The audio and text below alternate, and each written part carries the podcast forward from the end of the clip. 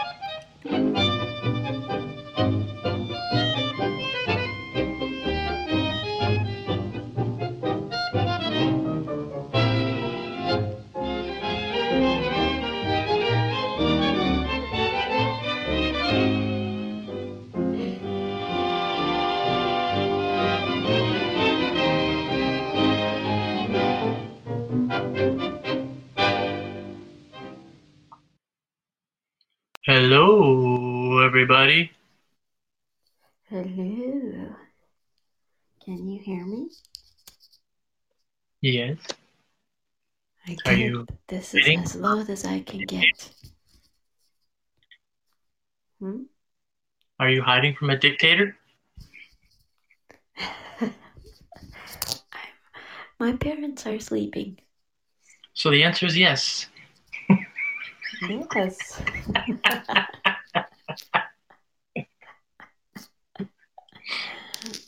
Hello, everybody. Nice. Hello, everybody. Nice. Chico, you know you're calling. Sorry, I'm a little loud. Mm-hmm. You're calling into a radio show. Yeah. But we can't hear you. Okay. You can't hear me. I'd like to talk like this. Okay. Let's make the whole show like this.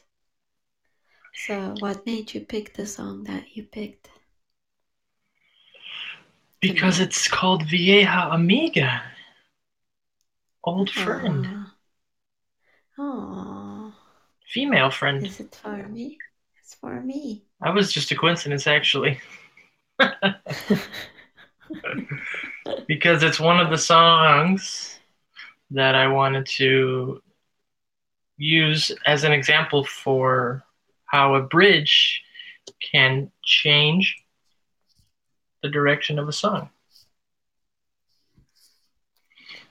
Because the theme of tonight's show is bridges, chica. Is it? Cool. I love bridges. I love how enthusiastic I sound, and then how you follow it up. I told you I won't be the best tonight. I'm going to whisper all night. And we're going to have to bring other people fast. Oh, I'm ready to do this all alone. Aww. I have a little stuffed animal on my hand I'm going to talk to. And it's going to talk back. What's its name? Spidey. Spidey? Is it a spider? Mm-hmm. It's a Spider-Man. Mm. You know me. Is it Spider-Man? Yeah. Of course I know you. I think I know the doll. I got rid of a box of my toys from my childhood yesterday. Mm-hmm. I had few boxes at my parents' house, and I opened one. It was full of smelling erasers and stuffed animals and several dolls that looked fairly freaky at this point in life. And I was like, good thing that they've been hiding this for me. So I gave it away. You think they'll notice? Sad to... since they were hiding it? Anyway? I don't know. I don't know if they'll notice. But we'll see. Well, they must not be regular listeners to the show. Otherwise, they would have found out. Yes. Giving out all my secrets. It's like we're at a slumber party. Yeah, Pooja, I'm in my jammies, under a blanket. Yeah. I'm in my wife beater and slacks of some sort. Are you going to the climbing gym, Adam? Mm-hmm. I went today and yesterday. How's it going? Good. Are you making friends? Are you making new friends? I made one friend. Yes. He's the dude at the other end of the rope. Is it always the same dude? So far, yeah. But because I've gotten lazy, I asked a few people when I first started going if they would want to work with me, want to climb with me, and some of them were like, oh, I'm leaving, or some were just said, you fucking look weird, dude. Really? But then this one guy was like, oh, you're pretty. So after that, I was like, well, I'll work with this guy. Did he really say that? No. No. But I know he's thinking it. Tell me about the celebration of the president-elect. That must have been wild. Well, why doesn't everybody tell us about it? What did everybody do on Saturday? Yeah, call in and tell us. Don't be shy. People. We only have a few days to enjoy this moment before we might lose it. I hope not.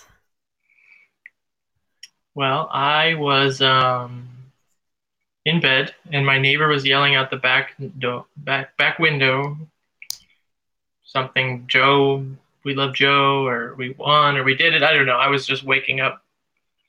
And then what? I ran out into the living room, and Sharon was on the sofa. Oh, yeah, he was yelling, it's over, it's over. And I went out to the living room, and Sharon was on the sofa. And then, I don't know, it took a while to get, awake, and friends were texting, and the next thing I know, Jason and Anna were like, oh, we're going to come down from Beacon. So Sharon and I went out. We went out for a walk. Oh, well, we went to the corner. Oh, that's right. On the south side of the park, there were hundreds of people partying in the street and waving flags and screaming. Because we live in Brooklyn and there's liberals everywhere. And then we came home and cleaned up and made lunch. I might be missing other parts. The weekend got a little blurry after that. We met friends at the park. There were spontaneous cheers every 5 or 10 minutes from people everywhere. Everybody was in the park. And then we came back here and sat in the yard and hung out and watched the speeches on from your projector onto my screen. And then the next thing I know, it was Sunday. And then Kim came over and we hung out. Had pizza. Next thing you know, it was Monday. And then the next thing I know, it was Monday. And yeah. So, anybody else have an interesting story? How do you celebrate the election? The shortest presidency in the history of our country. Might be shorter than Andrew Harrison's. I hope not. So did you do? Oh. Me? Mm-hmm. I've been like checking probably the numbers every 15 minutes or something when I was awake. Mm-hmm. So I saw it probably like 19 minutes into that it was certain that it's happening. And like when you said it's over, I was like, oh my God, I can't believe, is it? But I didn't do anything. I just had some tea with my cousin and my brother. So you guys aren't used to all the speeches. What it's like to win an election. But you don't know how to celebrate. I know. I'm just kidding. But we have no reason to celebrate it in Turkey. Do I sound okay? Do I sound weird? You sound okay. I sound weird. No, you sound fine. It's just last week, so we have this new ability to upload the music right into Podbean. And it sounds great, right? But I feel like my voice sounds more tingy now. No, you sound fine. Mm. No, I didn't get that. We had that the first time when we tried to play Emily's songs. And you had to call in from your phone, I think, but you sound good. Well, I solved the problem. Safari doesn't support Podbean as well as Chrome. So once I use Chrome, I can play the music and still have a microphone. I see. It's so strange. I don't know why Chrome is better in doing such stuff. When I do voiceover too, I have to do it over Chrome. Not Firefox or Safari. It's apparently better for that stuff. Yeah. Yeah. Interesting. Interesting. I was going to talk about bridges tonight in the music. And I had a funny example in case some listeners aren't sure what a bridge is. Do you know what a bridge is, Chico? I think I do, Adam. Yeah. But I'd like you to explain it. So a bridge is like a pause that links two ideas. And they can have a great effect on the music. And I think what makes them fascinating is that we often, when we think of a song, we think of the melody or maybe the rhythm. But a bridge can have a lot of impact. It's almost like the yin and yang of a melody. For example, if I was going to start a story and I said, it was a dark and stormy night. And that's the bridge. Did you hear it? I just heard a note. That's the bridge. No, I heard... That's small. That's short. Yeah, that's a bridge from a Di Sarli. Okay, so It was a dark and stormy night. So that takes my story in one direction. But if I say, it was a dark and stormy night. It was a dark and stormy night. So that's a bridge from Troilo. And that could take the story in another direction. Mm-hmm. You following me? I'm following you. I love it. Okay, one more. It was a dark... Can I say...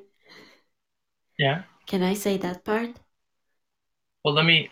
You want to say... It was a dark and stormy night. Go. It was a dark and... Wait, you have to stop saying it once I play the bridge. Okay. I wanted to say the whole thing. I didn't say it yet. You did.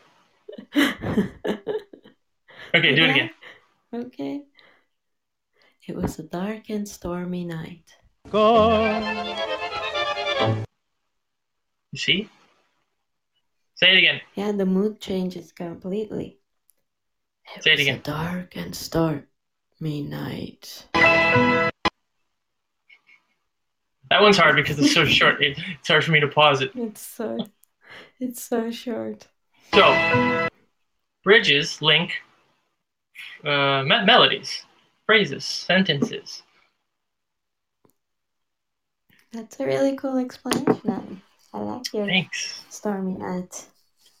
So what I did was I pulled out just the actual bridge, which is what I was just playing. Mm-hmm. And then I pulled out the full section that has the bridge that I want to give an example of. For example, Troilo Bridge.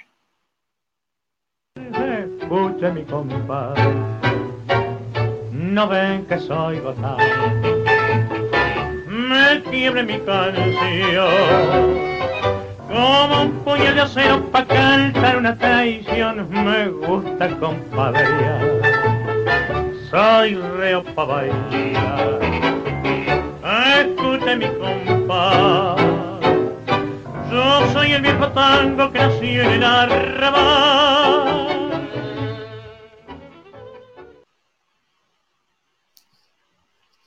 amazing, the last one, right?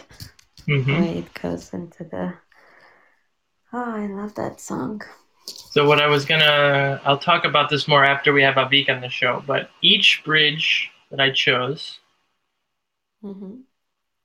is shown with different instrumentation. Okay. The most common is what you'll hear here.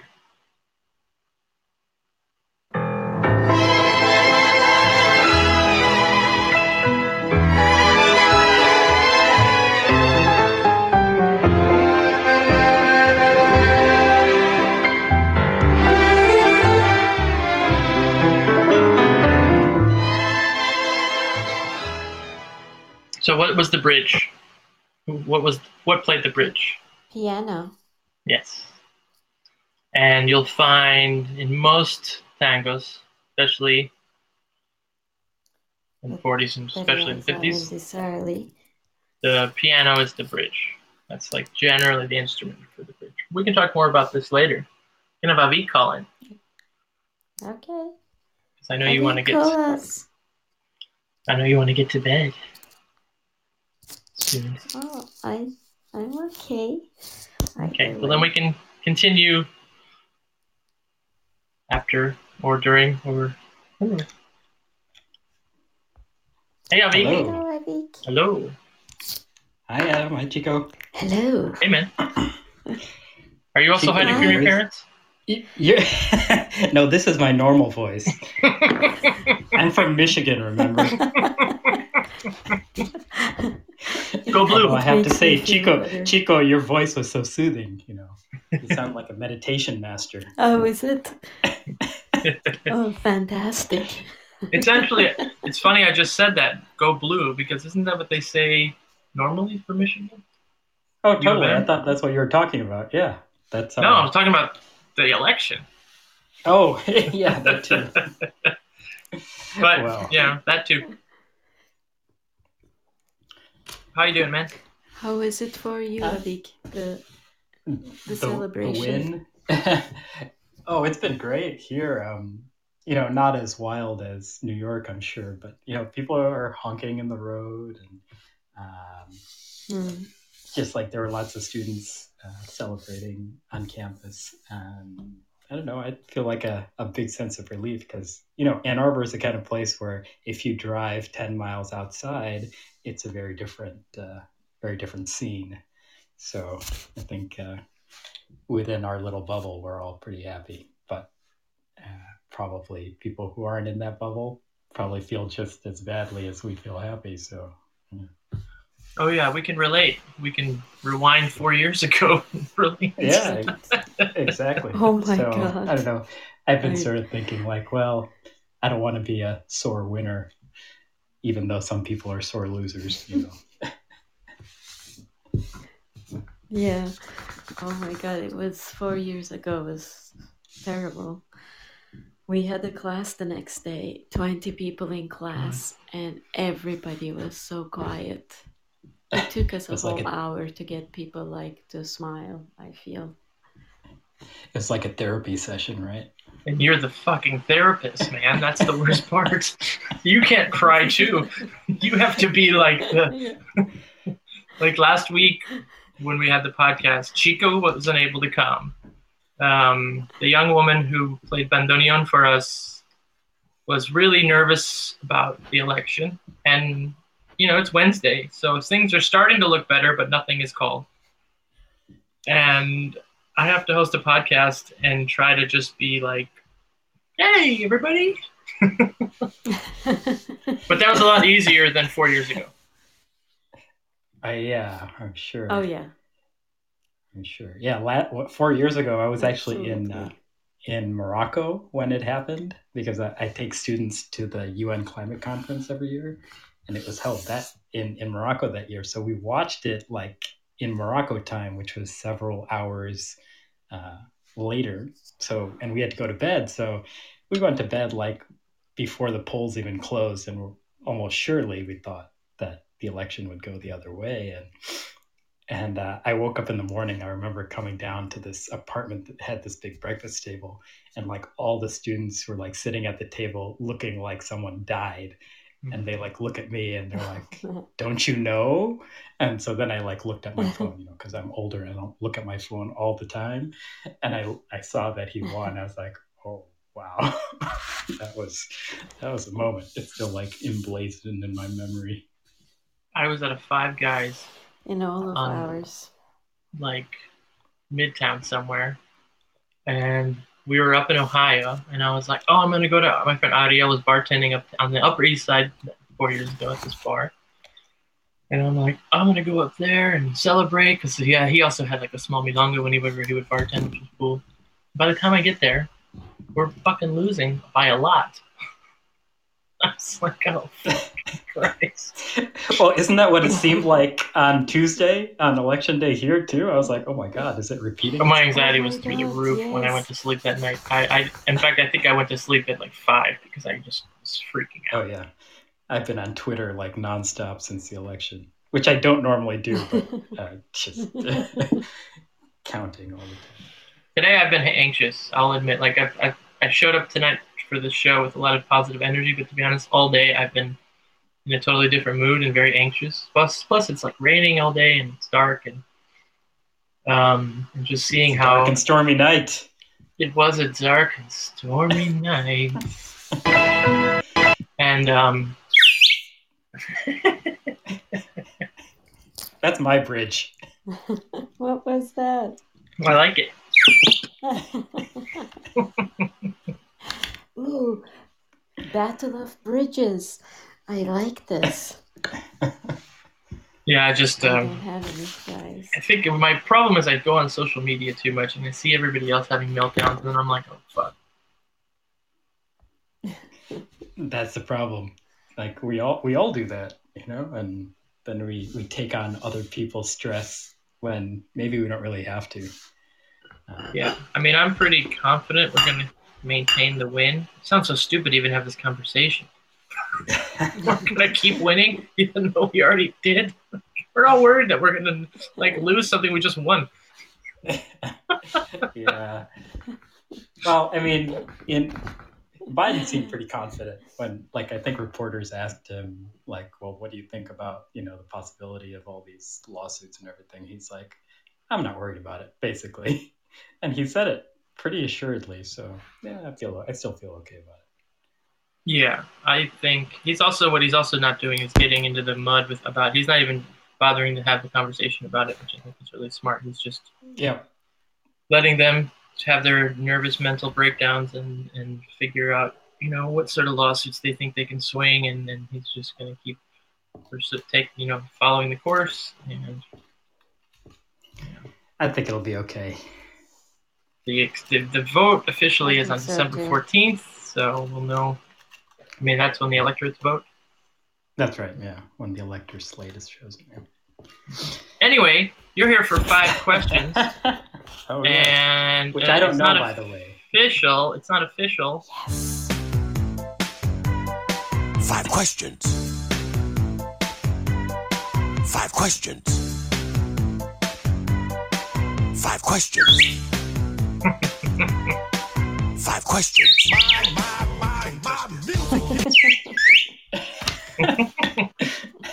So I have my first question is, who was the last person you danced tango with? The last person I danced tango with. Oh my goodness, do I even remember? I think it might have been. Oh wow, I really can't remember. I think it's a woman named Andrea who is here in Ann Arbor. Mm-hmm. At a milonga that was actually not in Ann Arbor, is in Troy, which is a suburb of Detroit. That some folks in Troy, they've been running this tango scene for a long time. Actually, tango in Michigan started in that area with a couple named Amy and Ray. Oh, and, really? So yeah. In fact, I grew up in Troy, so that studio is a mile from where I grew up. Oh, interesting. So that was the last thing I went to, and it was I think probably just the weekend before everything shut down. And I remember we were outside with a few friends and we're sharing a joint because it's legal in Michigan to do that. And I sometimes think about that. I was like, oh, that could have been a really great way to share the COVID with each other. Share the love. And then we found out the week after that a woman who was at that milonga had been tested, had a colleague who had tested positive. And of course, back then we didn't know how virulent it was and how dangerous it was, which of course it is very dangerous, but we were all sure that we had it, or at least I felt like I had to behave in a way that I had it. So I was pretty much self-quarantining from that point onwards. She turned out not to have it, but still. Man. Yeah, I think a lot of us were hoping we had it. I know in the early days, I was I hope I was one of those eight. Oh, sorry, go ahead. What did you say? Oh, no, I was... No, go ahead. I was just saying I was just saying that... In the early days, I think a lot of us were wishing we were the asymptomatic ones. Yeah, absolutely. And, of course, now it seems much riskier to actually get it. And I would much rather not get it and get a vaccine eventually. But we'll see what happens. I don't think I remember the last person I danced with either. Yeah, it was with me at the after party for sure, Adam. Yes, but I'm still correct in saying I don't remember who I danced with. Yeah, but we danced some Jungle Book music. Was it that night? at the after party. I remember doing the Jungle Book one night. I don't know if it was that night. What did you say? Yeah. So, Avik, follow-up question to Adam's. What was your last tango trip? I went to the Nashville Tango Marathon, which was awesome. I thought that Ramsey did a really great job in putting it together, and it was a good group of people and lots of friends that I've got in tango. We were all there and enjoyed it a lot. And I imagine that probably someone there had COVID. I mean, in all likelihood, that was like at the end of February. Was that in February or was that? Yeah, end of February, like early March. But it was a great time. And that's my last strong memory of tango anyway. And I miss it, but you know, I heard great things about that festival. He did a really good job. Ramsey's he's a very dedicated organizer, and it was his first time doing an event. An amazing guitarist. Yeah. He's just a really hard worker, so he put that hard work and love into the event in Nashville, and it came through. I forgot he was there now. Had you been to Nashville before? I actually thought I had, but when I got there, I realized I hadn't, and I'd actually been to Memphis, which just goes to show you how much I sort of blur a lot of the places in the South. I really liked Nashville. When were you there? We were there during Hurricane Sandy. Mm-hmm. And one time before that. I don't know if this came across your news feed, but like the day after the Nashville Marathon, I think there was like a huge tornado there. And like some of the tango folks who had stayed an extra day, like were very close to the actual tornado. I remember that. I think I remember that. Yeah. I remember people posting about it. I was in Minnesota for my last tango marathon thing. When was that? Minnesota, the first weekend of March. That's when everything was getting shut down. I woke up Saturday morning in Minnesota, and I saw in the newspaper that 17 million people in Italy were being quarantined, and I was like, oh, yep. I was like, this is real. Oh man. Yeah. They didn't know the real tornado was just around the corner, you know. Yeah. No shit. Well, I I'm gonna divert the direction from COVID to a week. How did you first start tango? What got you into it, and what made you stay? Oh, man. Well, you know, like many people who've been dancing a while, I always tell this story, so you've probably heard it before. But essentially, I was... Let me start off by saying I danced tango because I was cheap. That's usually how I started. Because, and the story goes that I think I was in a relationship before, and we had just broken up, and I was kind of looking for something new to do, and I was a student at the university, a grad student at University of Michigan, and a friend of mine told me, an Argentine friend of mine told me that there was a new club at the university and that they were teaching tango lessons and that I should go. And she was telling this to a bunch of people. Well, I was the only person in that group who actually took her up on the idea. And so I went to this class, and it was like ridiculously cheap. I think it was $10 for 6 lessons, weekly lessons. Okay. Oh, wow. So, just ridiculous. And, on the first day, though, they collected the $10. And I was, you know, a poor, cheap student. And I was like, well, I took that first class and I didn't really like it all that much. I liked the people, but I wasn't like that into it. But I paid the $10, so I had to go back, you know. So you stuck with it. Exactly. So I bought in, and then I kept going. And then something in me clicked. So obviously, like the money part of it, like helped me stay initially. But then I liked the people who were there, and it was kind of interesting and different. I never ever thought that I would be a dancer.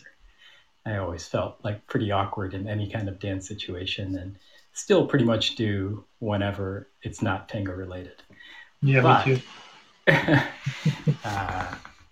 In that case, like something clicked in me there. And I think that comes from my childhood desires and dreams to be a musician. So when I was a kid, like middle school, high school, my dream was to be either a violinist or a conductor. And I think that tango was the closest thing. Yeah, the closest thing I actually found to expressing. Because if you really think about it, playing violin or conducting is really moving to the music in a very particular and specific way. Mm-hmm. And something about me really resonated with that. So when I think that in retrospect is what really resonated, and I just kept going with it. And I remember there was this moment at the, there's a beautiful space at the University of Michigan campus that we have a lot of events. And we had a little festival thing, and there was a teacher from Denver whose name was Tom Stermitz, which you guys know him, I think. Mm-hmm. He came and taught, and this was like in 2002 or three, I think. And he was teaching some rock step combination. And like for the first time, that was probably 6 months into my dancing, for the first time, I felt like, oh my God, this is it. This is like, it's working. I'm like, my body is moving to the music in a very precise way. And it's like, I felt that resonance. So I think that's where it all started. And then it built from there. But it took a while, you know? Some people say they fall in love with tango at first sight. That was definitely not me. It's interesting you say that about dance in general, because... But then you like got into teaching and... Yeah, well, that's the embarrassing part. You know, I was teaching within 6 months of dancing, even less. I think like 3 months of dancing, I was already teaching. Oh, but was that more to get things going in the community? Exactly. And like someone, my first teacher, Yelena Sinelnikova, she sort of asked me to do it, and it just started from there.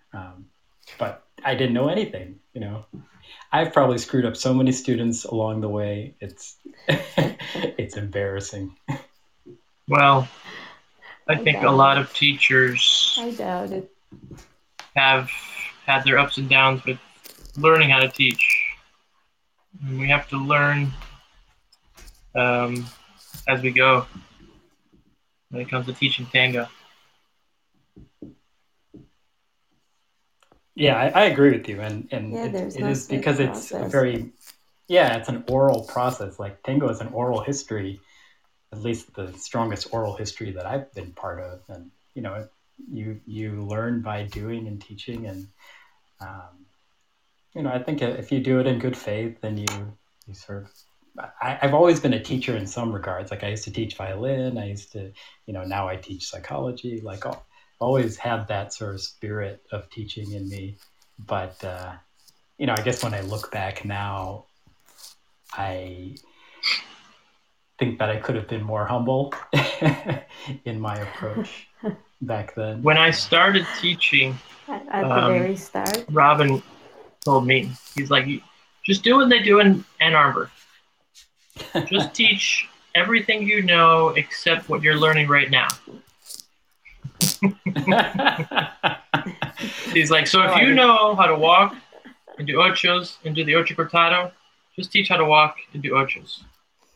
Well, to be honest, like all I did in my first year to year and a half of tango was forward walking, rock step, ocho cortado that was not circular, by the way, a linear ocho cortado. Linear.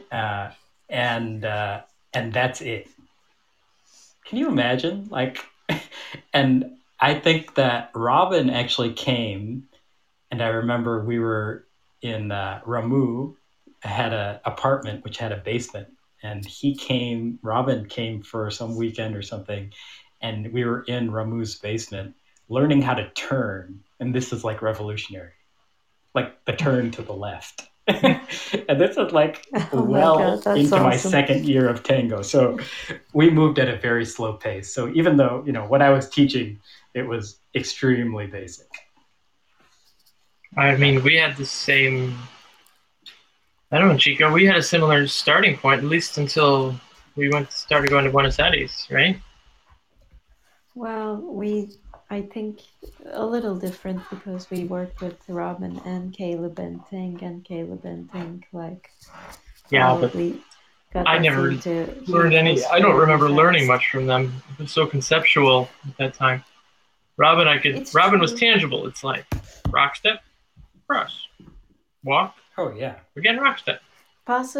We possibly learned ganchos within the first year with Robin because he was in a phase of ganchos.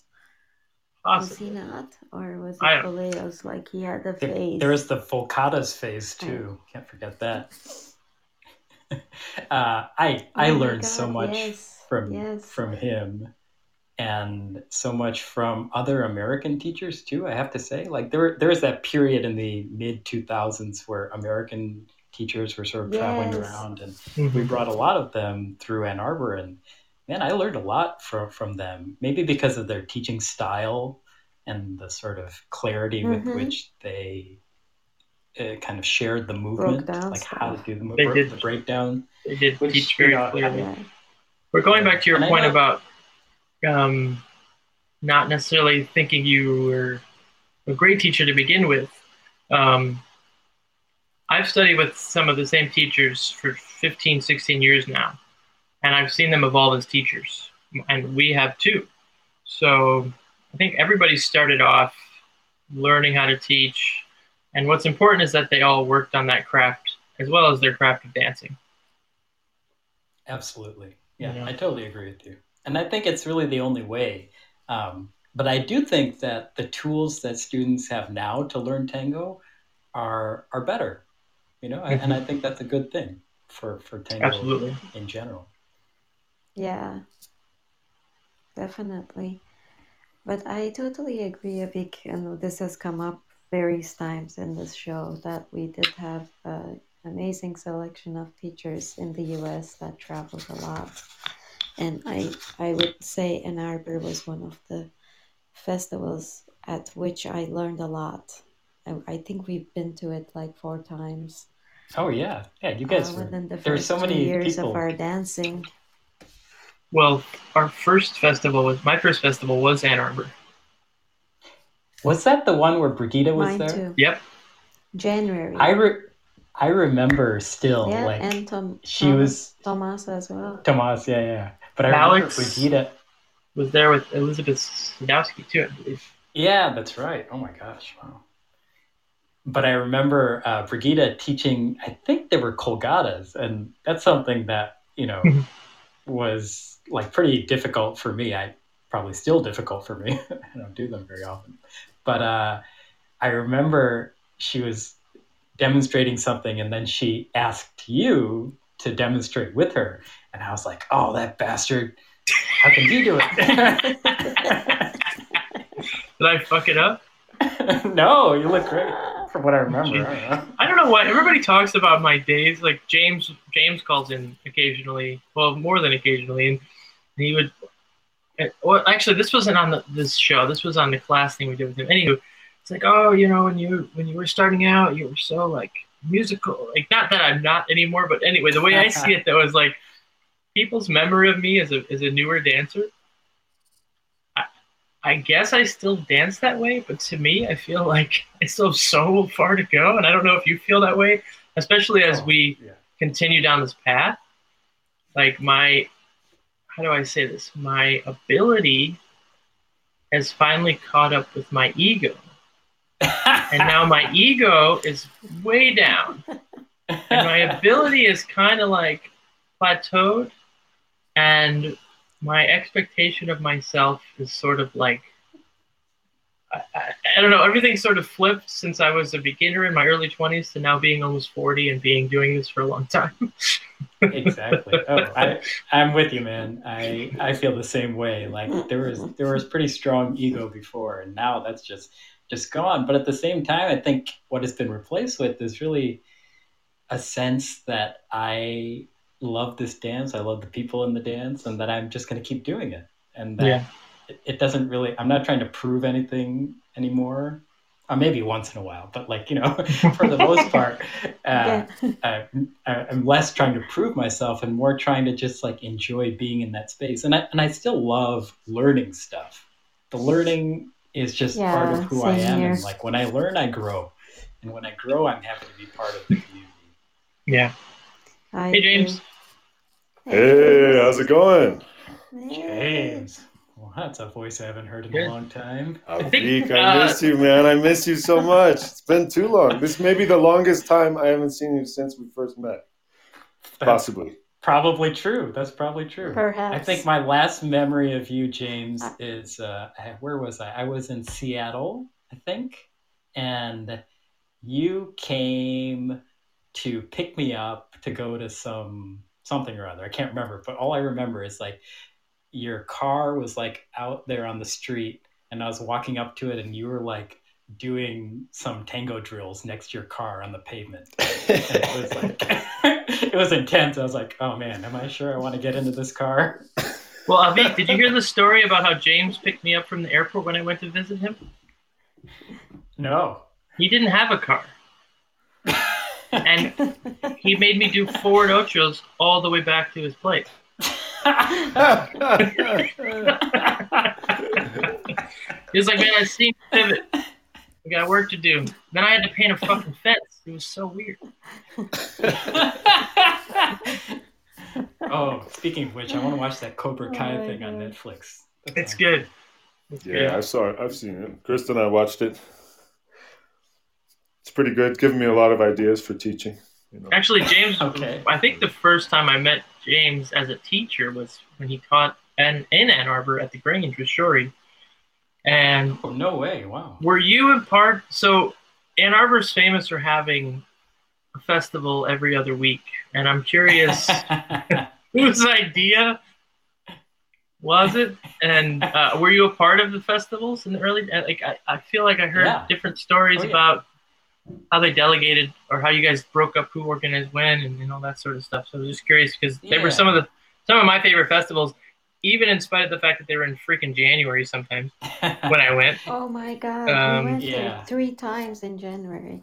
Yep. So what's the story about the festivals? I think the management of the festivals evolved over time. And so generally speaking, different people organized different events. For a while, it was a smaller set of people in the early years. I think probably the years that you were going, it was a smaller set of people. And then like probably into 2009 and beyond, then it sort of spread out to a wider set of people, newer students who are coming into the Tango Club. So it was actually a very much a joint effort. And I don't think it could have sustained itself if one person did it for that long. Right. Unfortunately, like I think about a year or 2 ago, things really started fizzling out.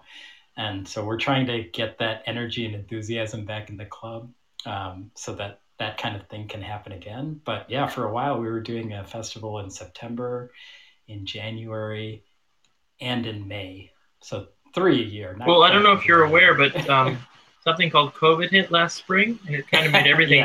Right, of course. It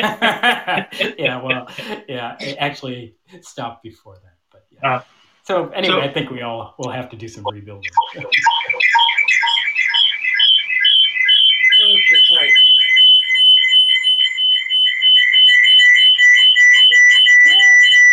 Sorry. Sorry. No. Wow, exciting. Bridge. Was that a bridge? That was a bridge. That was my the bridge of my day. Sounds like that, yeah.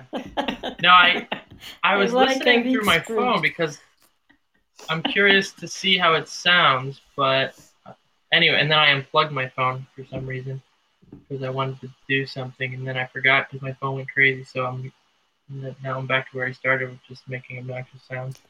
I muted myself because I know without Marcelo here, I'm going to get blamed. Did you know that there's a... So always Podbean is updating their software, and I can mute you guys now from here. Oh. I don't even have to hang up on you anymore. I can just mute you. Nice. Which is pretty sweet. Oh, I think I was checking... Anyway, Avika, I wanted to ask you a question about... You've danced on the West Coast, you're from the Midwest, and you've danced on the East Coast, and I'm curious what your experience and like what your feeling is on the vibe from those three different areas. Well, I think I differentiated more when I was when I was a little bit younger in tango. Nowadays, It's harder for me to make that differentiation just because I feel like I'm so weird in my own dancing that doesn't matter how different the sort of communities are. But let's see, what do I think is different? I think that on the West Coast, what I remember, so this might be a bit of a stereotype, but what I remember is that the embrace feeling quite different on the West Coast. When I was used to doing a super, super close embrace kind of, pressure against the body's kind of embrace. And that was harder to find on the West Coast versus the East Coast. And of course, Ann Arbor had its own little pod of the way we danced with each other. And so that was something. So that was part of it. I felt like the West Coast was super creative. I remember my first Portland festival and going and seeing people like Homer and James and Alex, and all the ways that they danced was so creative and different and unusual, and from my eyes anyway, from my eyes that had only seen how to walk forward and do a rock step and so yeah, those were some of the differences I noticed. But now things are both more homogeneous and more heterogeneous too, because there are a lot more schools, a lot more different ways that people are training. I think the homogeneity probably comes a bit from the sort of championship style of tango that's quite popular now. But I think I always value diversity. So sometimes when we talk about differences between communities, it's like we're trying to say that one is better than the other, and I don't see it that way at all. Well, I want to talk about 2 points. The last one you just made, when I asked that question, maybe 8 or 9 years ago, I would have asked it meaning that, which community is better? But honestly, now I'm curious what your take is on, because you've experienced so many. Yeah. And then the other point. Like a ranking. And then the other point was about the homogeneous. What do you say that word? Homogeneous? Homogeneous. But homogeneous. I never quite know. Homogeneous. Yeah, that's it. We've talked about this a lot in the show, which is I'm surprised is why I can't say the word, because we've talked about this a lot. Those of us who've been dancing for over 10, 15 years have noticed the same kind of trend that things are moving in this direction, where whether it's inspired by this huge Gustavo and Giselle influence over the last 15, 20 years, or it's the stage thing now, the salon thing, or whatever. But there were a lot more unique styles because a lot more people were frankly winging it. A long time ago, and homogeneity. Thank you, Joanne. I'll go back to first grade and learn how to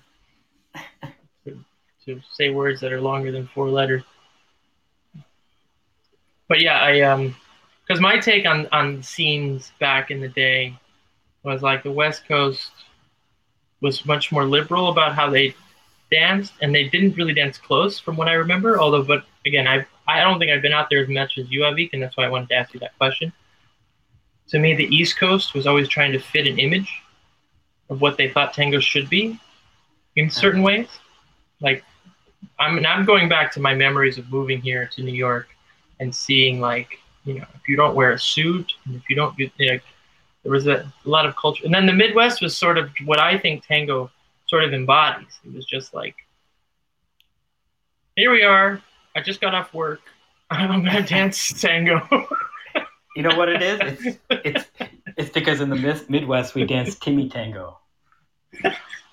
Oh, God. I'm not going down that road. I love Timmy. I love Timmy for many reasons. I do too. Timmy's amazing. He's awesome. But you know what? You're right, though. He does represent that example of, and you know, and I hope I do, because I learned a lot from Robin. I think Robin does, like, Robin used to call it the cafeteria lady dance. Like, you know, this is a dance for everybody. The cafeteria lady, the milkman, the shoe shiner. It's not just the fancy, snooty, whatever. But my early recollections of tango between the coast was sort of like that. It was like, East Coast was all trying to look like they're on stage. West Coast was a bunch of hippies. And the Midwest was just kind of like people that just kind of got off work, didn't really know what their bodies were doing, but they just had a nice time together. And I also, like I mentioned earlier, like the evolution of teaching even in smaller communities. Like now I go to Nebraska or I go to small communities, and the teachers are so much more experienced that their basic student level is far higher than what it was 10 years ago, you know? Absolutely. And that's amazing. Yeah. Go, James. Okay. I thought you were going to say something. No, I'm ready. I'm ready. Yeah. Yeah. I've said this before, but I think from my perspective, it's mostly pelvic tilt. The styles? The difference between the East and West Coast. Yeah. The West Coast is sort of rotated under a little bit more, like hips sort of more, you know, like you got some 6-shooters or something, and you're like in an old Western shootout or something, you know, like those kind of hips, like Chicho has his hips like that. And Javier Rodriguez would be the model for the East Coast, and the pelvis rotated back a little bit more. Mm-hmm. But that's not for me true until about the early 2000s, starting like in the mid 90s. From what I recall, there wasn't really a lot of stylistic differentiation yet. Neither Nuevo nor Milonguero had really taken hold.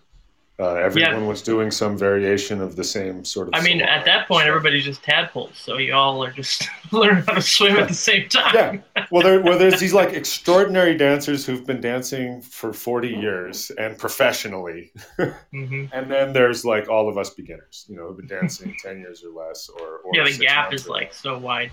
Yeah, because of the dormancy, right? Right. So, yeah. So then there wasn't any differentiation, but then by the early 2000s, that seemed to be a strong differentiation between the coasts and the Midwest. You know, really just represented whoever went there and taught a lot, whether it was Daniel Trenner or Tom Stermitz or, you know, whoever. Was. Should I be offended, James? Should I be offended? Offended? Are we just rubber stamps for our teachers? Well, I mean, I think of you as a more of a Midwest dancer, but you have a very, very East Coast style to me. Oh, you know? And I mean that in very complimentary. Oh, no, I'm just pulling your chain. Okay. It's hard to tell on the phone, right? I need expressions. I'm just a physical and visual. Well, there's also the fact that, like, because we've taught, I mean, all of us have taught in all sorts of different sized cities. And, you know, when Chico and I go to like a smaller town, the reception is generally, we're happy, you know, luckily they like us and they want us to come back. And they say, you know, this is how we're going to dance for the next 6 months because we're not going to have anybody else here.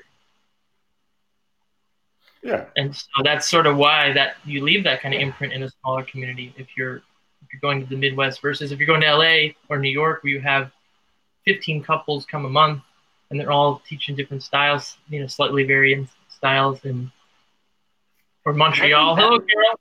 Hey.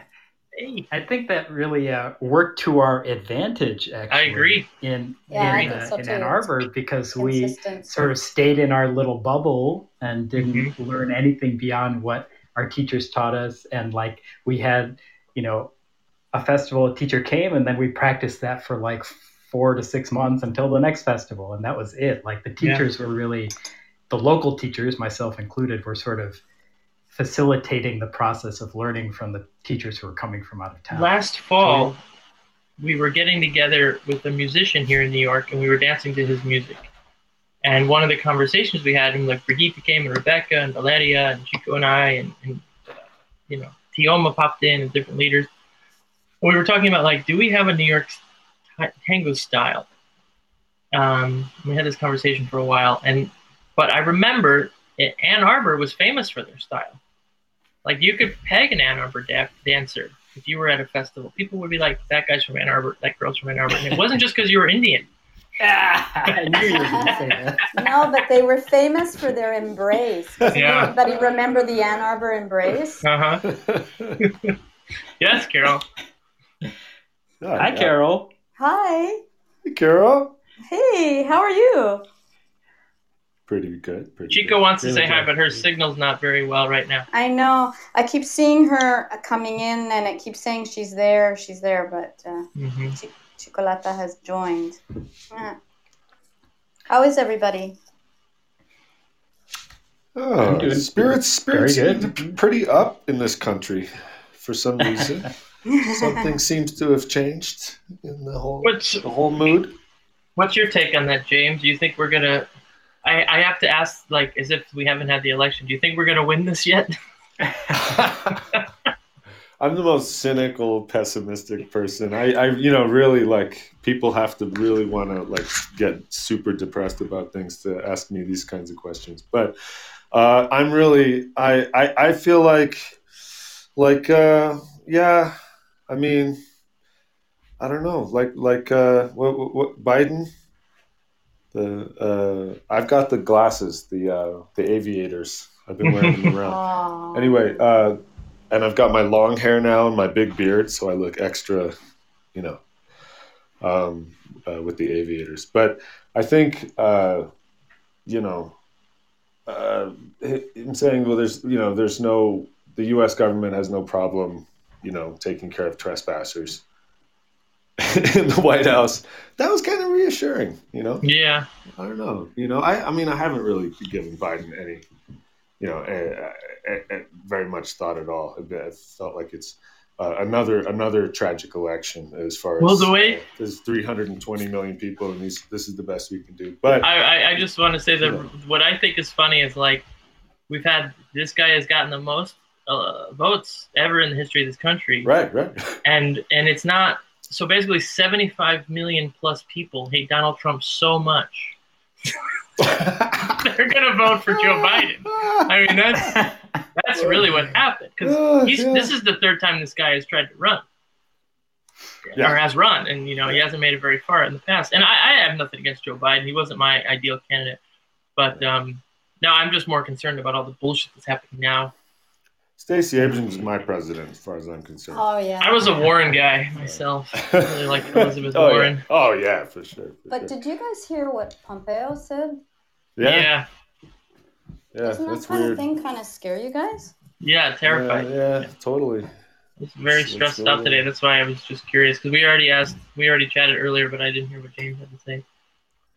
No, but I think, I you know, hopefully...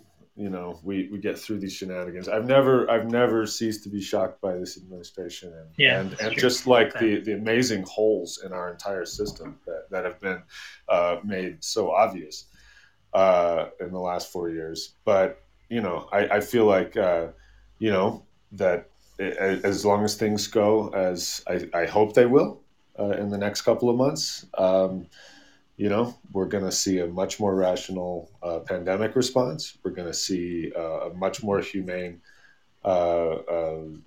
programs and systems. We're going to see, you know, a lot of essential programs like the EPA, you know, with people working for them again who believe in them. You know, so there's a lot of, you know, even though I'm a total Biden hater, I there's so many things I'm grateful for that I hope are coming, you know, barring any shenanigans. And I said, I'm extremely pessimistic and cynical, so I'm not a very feel-good person to talk to about any of this stuff. But that's my take on it. Well, April has a question, and that is for Avik. Do you still play the Bandolino? No? I still have it. I actually see it almost every day. I visit it every day, but I never touch it. I played for a while, and it was a really great experience for me to have put in that effort to try to learn this instrument. I learned a lot about music, and I got to play in this tango trio that toured around the States. We played lots of places and taught musicality along with the bandoneon. All of it was great, but I realized at some point that in order to be making the kind of music that I wanted to hear and that I wanted to dance to, I would be having to put in way more time than I could. So I decided to just say, you know, I'll leave that there and I'll enjoy dancing and we'll see. It's still there, who knows? That's one of those instruments that takes 7 to 8 hours a day for years before you're even, you know, halfway decent. I mean, I think if you want to be like a casual musician, you just got to pick up the triangle or the cowbell, and then it doesn't really take. I did love like the feeling of playing that instrument and like the initial learning. Like once you have a few basic things under your fingers, it feels really good, but then you realize like, oh my God, this is a mad instrument that requires just a whole lifetime of dedication. I'd watch these people play like Ruben Juarez. I love that guy. Like watching him play, it just like blows me away. And I'm like, I want to just listen to people like that. I can't get there. So Chico wanted to talk about the differences. Oh yeah, so Avik's a DJ. Very well-known DJ around the United States, in case you didn't know. And she wanted to know how was it to DJ in various parts of the country. And I'm curious. I have other questions about your DJing, to be honest. I remember your sound as being,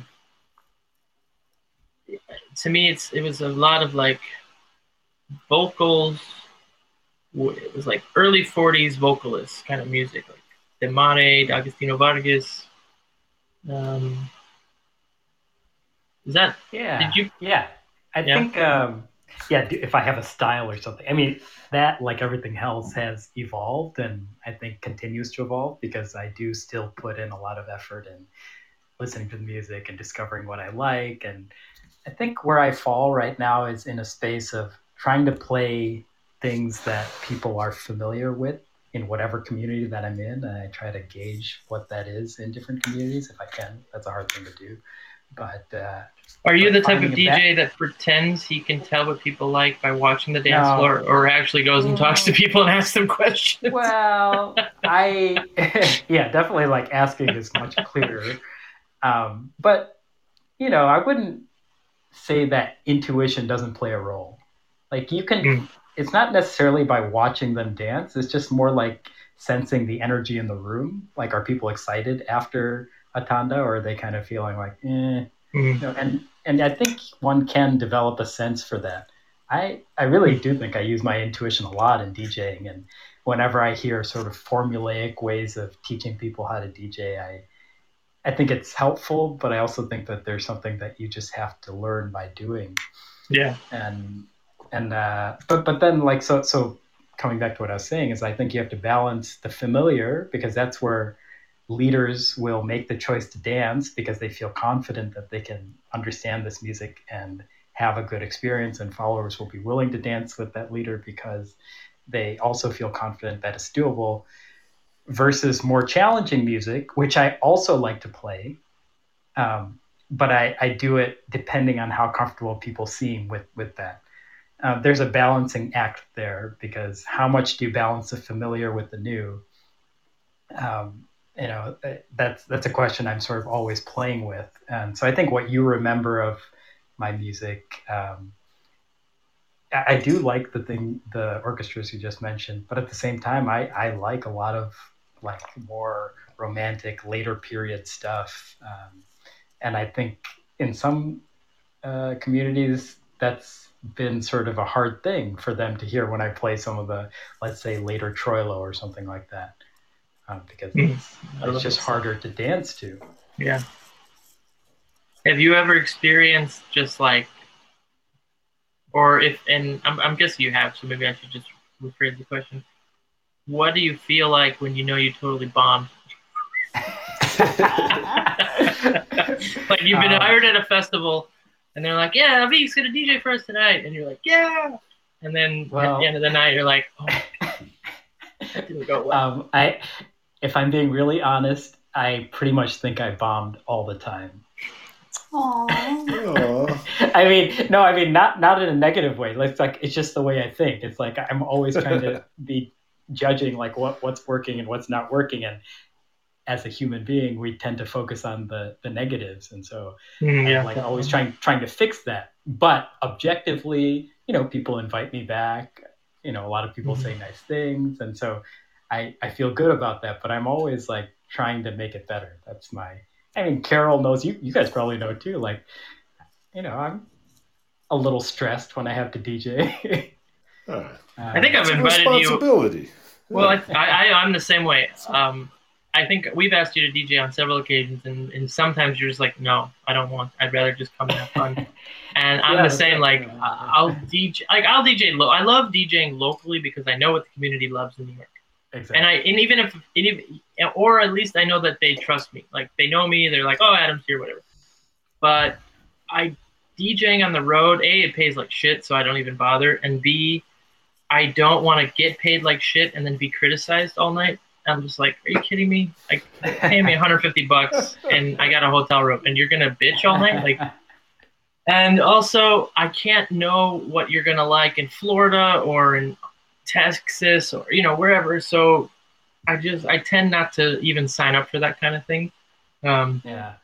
Well, like I've been lucky that I've been asked to come back to a lot of places. Like Carol's invited me for Bailongo for many years, and you guys have had me in New York, and like, you know, I DJ a few of the things on the marathon circuit. And so I start to get to know what people, the kind of music that people like, I think.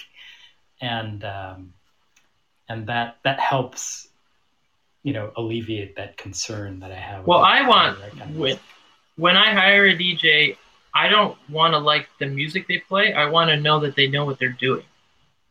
Oh, yeah. Yeah, you know? Actually, I had a really nice comment from an organizer last year who basically, I think it was like the first time I really heard it said completely like this, where he said, you know, like you've been DJing for like 18 years and you know how this works. I can trust you. I don't have to worry about anything. Like, that's what I'm paying you for. I was like, absolutely. That's nice to hear. Yeah. If I wanted people, if I hire a DJ, and I'm just concerned that they're not playing the music that I want to play, why the fuck did I hire them? You know? Avik, I'm wondering, because if I were DJing a local dance here and you happened to be in town and were there, I would definitely play Troilo Marino. I would play maybe Di Sarli Florio. I don't know.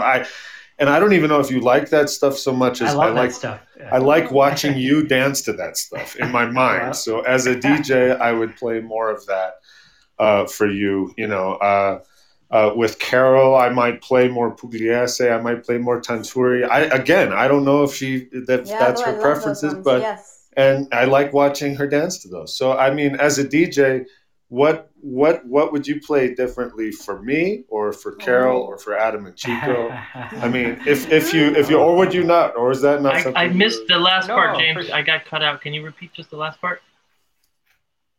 Well, I'm wondering what Avik would play differently, or if he would, for you and Chico, for me, before for Carol, Avik, like, or for hold other on, before people. Avik's answers, you never mentioned what you played for me or Chico, James. You said Avik and Carol, what you played.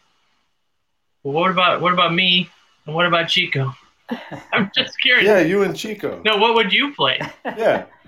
Oh, before what would I play? Answers. For yeah. you guys. And actually, I want to answer this for you guys too, but I want to hear what you say, and then I want to hear what Avik and then Carol have to say too. This is a great question. Oh no, for you, for Chico, I might play Biaggi. Mm-hmm. I like her syncopations and her rhythm and all of that. I might play for you Troilo Goyeneche. Oh wow, that's an honor. Like wallowing in depression and addiction and the struggle. You know. Oh. So yeah. That's very insightful. So, yeah. and I would try it out. Maybe I would fail and it would bomb. And you got those would be the only tandas you guys wouldn't dance all night. But and then I would sort of adapt that and maybe even ask you personally. Hey, what are you into these days? But yeah, that's what my instincts would be. So I don't know, Avik, what do you think? Do you think about that kind of stuff? I do. And like Adam was saying before, often it's because I've heard people say things in conversation, or like my friends who I've seen in different places, like I just know what they like. Like for you, James, like I actually haven't seen you in so long that I actually don't know what you're into these years, but my image of you is one that revolves more in the Pugliese sort of landscape of music, but at the same time, I also know that you, like most accomplished dancers, enjoy a broad range of things. So part of it has to do with timing. Like I'm not going to play that stuff early in the evening for you because you wouldn't like that early, maybe. You probably want it later, and so like could be catastrophic, actually. Yeah, so I think part of it is like how do you ramp it up to that kind of thing? Because even though I love like the very lyrical late Di Sarli's, late Troilos, late Pugliese's, I love that stuff. But could you a whole night of that? Even I might get annoyed by it, and I really do love it. Like I love it from a dancing perspective. I love it from a like as a lover of classical music, I love it that way. So I really can't get enough of it. But for a milonga, I think there needs to be a little bit of ramping up and down. Well, you bring up an interesting. I want to interject really quick. There's a lot of music that is from that era that doesn't have rhythmic melody, so it gets to be a very mundane state after a while because the melody is just melodic. And if you just play that for so long, if you just play any one style for so long, it's just going to get exactly. That's why I think it's really important. But there are some DJs who are like you. I mean, all good DJs play a variety of stuff, but you can still like.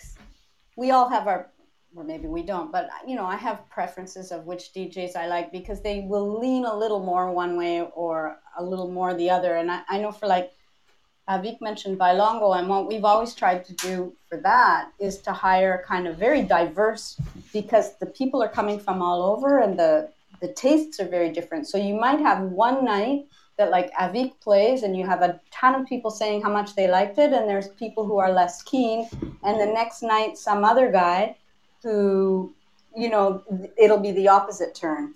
I don't think you can... Oh, no, and I absolutely agree, Carol, yeah. Yeah, I think that's a smart approach as an organizer, too, to have that diversity. Yeah. That's the thing. We're like getting into kind of a, if the community keeps growing, there's just going to be a lot of different people with a lot of different tastes, and you have to kind of create events and circumstances where people can enjoy what they know, but also I think really important that they have an opportunity to try out something that they may not.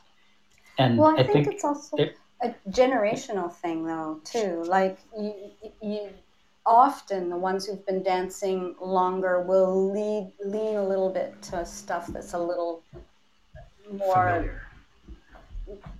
Well, I was going to say people who've been dancing longer will lean to stuff will be interested in hearing stuff that's maybe a little more challenging or experimental. Oh, but there's this whole group of really, really kind of up and coming dancers who, if you don't play something with a really strong beat, they don't think. But Carol, I want to say, like, I try to DJ to the best dancers, not always, but like, I think it's important to DJ to the best dancers or to the teachers, like the ones who set the example, because if you only play Rodriguez all night because you think like that's going to make everybody happy, like my point is going back to like you can't make everybody happy, but you want to teach to the bar, like, because they're the ones who are going to walk around the room and tell you, say like if like the best dancers in the room think that Adams or Avik or James or Carol is a great DJ, everybody else doesn't know any better. But if those guys don't think that, then there's no guidance anymore. It's like somebody has to be willing to throw in like Troilo, Ruiz, or Marino, or something a little bit more. If there's the correct, my to get out of their chairs. Oops, I lost. Sorry, I lost you. Oh, did everybody lose me? Just parts of it. Yeah, just cut out a little bit. Okay, I'll try again briefly. I'll make it quicker. Because now that I have my thoughts, my point is like I try to, not always, that I try to DJ for the most influential dancers in the room because they're going to set the example that I feel that community wants to go towards. So if I can get the older milongueros and milongueras to get up and dance to stuff, then I know that the other people are going to respect the fact that they're dancing. And then, so I don't always just play Rodriguez or Donato or something all night because I know more people are going to dance to it. Sometimes you want to, because those people aren't necessarily going to get up for that shit. But if you play something, like you were saying, that's going to attract a different level crowd, that crowd is going to be more open to it, I should say, what you were saying. Sorry. True. I was just going to say, Carol, that there are, of course, like people with more experience are more likely to try something new, but there's also a part of that group of people who also really just stick to what they know and they like, and they're less open-minded. Yeah, so I think it goes both ways. Yeah, you're right. Maybe it's like we're just surround ourselves with people who are similar, I guess, in a way. I got great advice. I think it was from Andres Amarillo once. He said, if you want to get the old milongueros up, play Una Emoción by Tanturi. No, and all the old milongueros will get up and dance. And that's never blown up in my. That's always worked. I play it. I make a tango around that song, and it works every time. So I picked. Avik, did you go yet about who you would pick for each one of us? Well, I just mentioned James, and then I sort of hedged on everyone else. Pugliese, for sure. You nailed it, man. I honestly think that it depends on the timing. But like what James was saying about you and having something much more lyrical and new, Adam, I'm speaking about you. Like, I think you've always struck me as someone who wants to explore newer music, both you and Chico. And like explore that. So if that could be later lyrical, like Troilo or Pugliese or whatever, but it could also be like 60s, like Calo, or it could be like some of the newer orchestras that are coming out, like in Buenos Aires now. So that's kind of where my vision is for you at the right time, for both of you, really. And I think, yeah, James is right about the rhythmic qualities that Chico has too. I remember teaching that syncopation class we did last time I was in New York. Actually, that was pretty fun, and I was kind of amazed at how well Chico could nail all the syncopations as a leader and everything. I was like, oh, I got to learn how to do this from her. Me? And Chico. No, I was speaking for Chico. And me. And then and then Carol, I think it's because Carol and I have danced a lot of milongas together that I would probably play that for her. Nice. Which milongas? Like a nice Troilo milonga. That's what I would. Oh yeah, swirly. Yeah. You know, I have to say that I always felt like I couldn't dance malanga. I was super embarrassed and terrified, like especially like there was this trend, I don't know if it still really exists, but there was this trend on the West Coast that everybody always danced two tandas together. Do you know what I mean? Like not just one tanda and you sit down, like everybody almost always says, oh, you want to do the next one? Mm-hmm. I used to pray that there wouldn't be a malanga tanda right after. I think I wasn't really even aware of the pacing of the evening that you could count, you know, your tandas and pretty well hit whether you would do malanga or not. And, I used to get teased horribly about how I was never, like Tomas used to always say, oh, you know, you did that whole milonga and cross system. Like, those guys used to tease me, like, horribly. Tomas is such a great support system, isn't he? Yeah. It wasn't until I started to go to things and dance with Avi and with Felipe that I felt that I actually could dance malanga. Oh, high praise. Felipe is like, you know, I think he just dances milonga so well. Everything, really. But... No, but you too. Oh, Daniel Trenner said the same thing to me. I must have been 18 or 19. It was at the Turnverein in Denver. And I started dancing with him, and it was milonga. And he said, oh, you're starting out in cross system.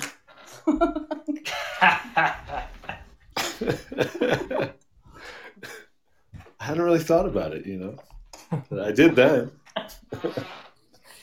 What does that say about you, James? I don't know. Has anyone heard from Daniel Trenner?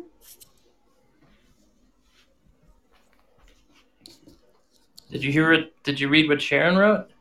I just saw that. She danced her first milonga with Avik at her first milonga. Oh, that's pretty cool. Yeah, super. She told me her story about her first tango experience was in Ann Arbor, where she went to school, and meeting you guys. She had done salsa a lot, and then she ran into tango, and she danced with you, and you were just super cool about it. And like, no, I think like the Midwest is a lot more welcoming for tango than New York City can be at that point in somebody's experience. Well, you know, Sharon, I did my first bar at her bar class. That's my only time I ever did bar. I took a bar class with her. On a totally random note, she when she left Ann Arbor, she gave me this this plant that had I think that had belonged to her grandmother or something, like really old, and like I just finally threw that out because it had totally disintegrated and fallen apart. But it must have been like 100 years old or something. Wow. Oh, that's funny. Who is Annabelle Troilo there? That's me. I had to run out and step away from my computer console for a moment, so I called into my own show. So you're in there twice? Well, I muted the other microphone, so yeah. I'm in here twice, baby. Run up the score. Ba-dum-ching. Avi, can I get a bridge for that joke? All right, so I'm going to name what I would play for you guys. And this is going back to a long time ago. But for James, it would be Lawrence, because, like, our first performance ever in Portland, Oregon, I was really nervous. And James said, you have this way of moving that I really enjoy when I dance myself, where you build up and then you release. And Lawrence has this way of doing this in the music. Kind of like in Vieja Amiga, where... Let's see. Did I lose music? You guys hear music?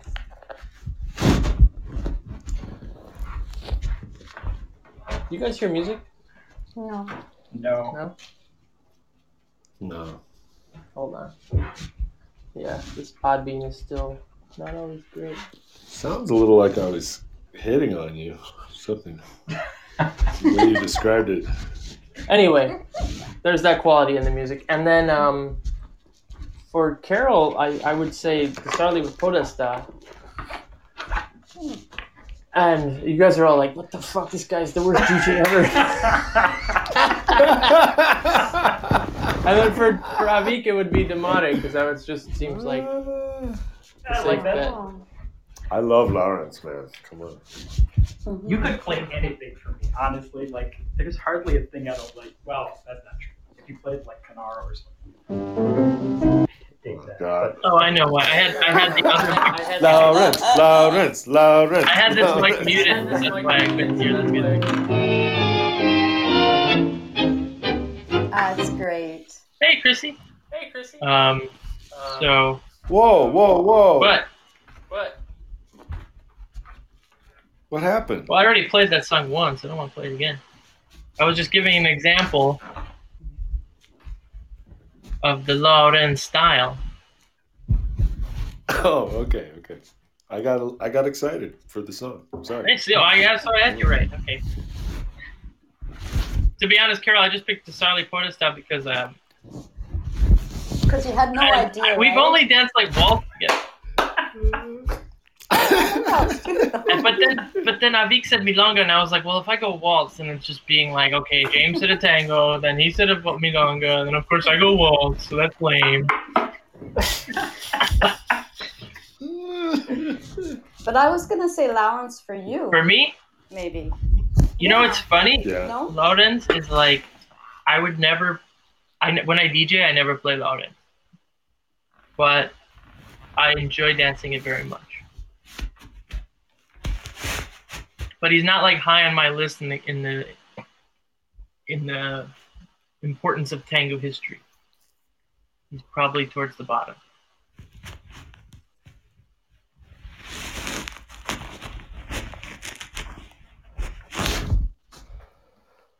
Is anybody there, or am I just talking to somebody's dirty sock? Hey, you're the captain. I feel like ship, somebody just stuck the microphone in their shoe, and they're just like fucking around with their foot.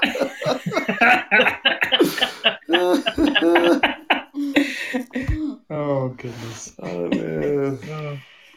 I thought Lawrence was really, really good at fitting in the Dakarian format. You guys know what I mean, but if anyone doesn't, it's starting with Decaro and extending all the way through Pugliese and Troilo and Piazzolla, these sort of more evolutionary, experimental, and I think, in my opinion, more sophisticated musicians, mm-hmm.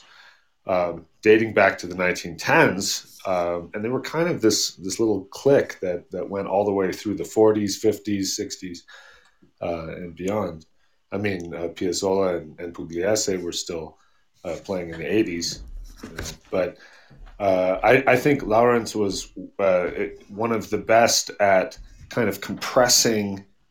All of that creativity, all of those crazy bandoneon flurries, and all of that into an almost D'Arienzo-like rhythmic structure, in the late 30s and early 40s, that seemed really impressive to me, with a lot of consistency of the beat, for people who are maybe not as sophisticated of dancers yet, mm-hmm.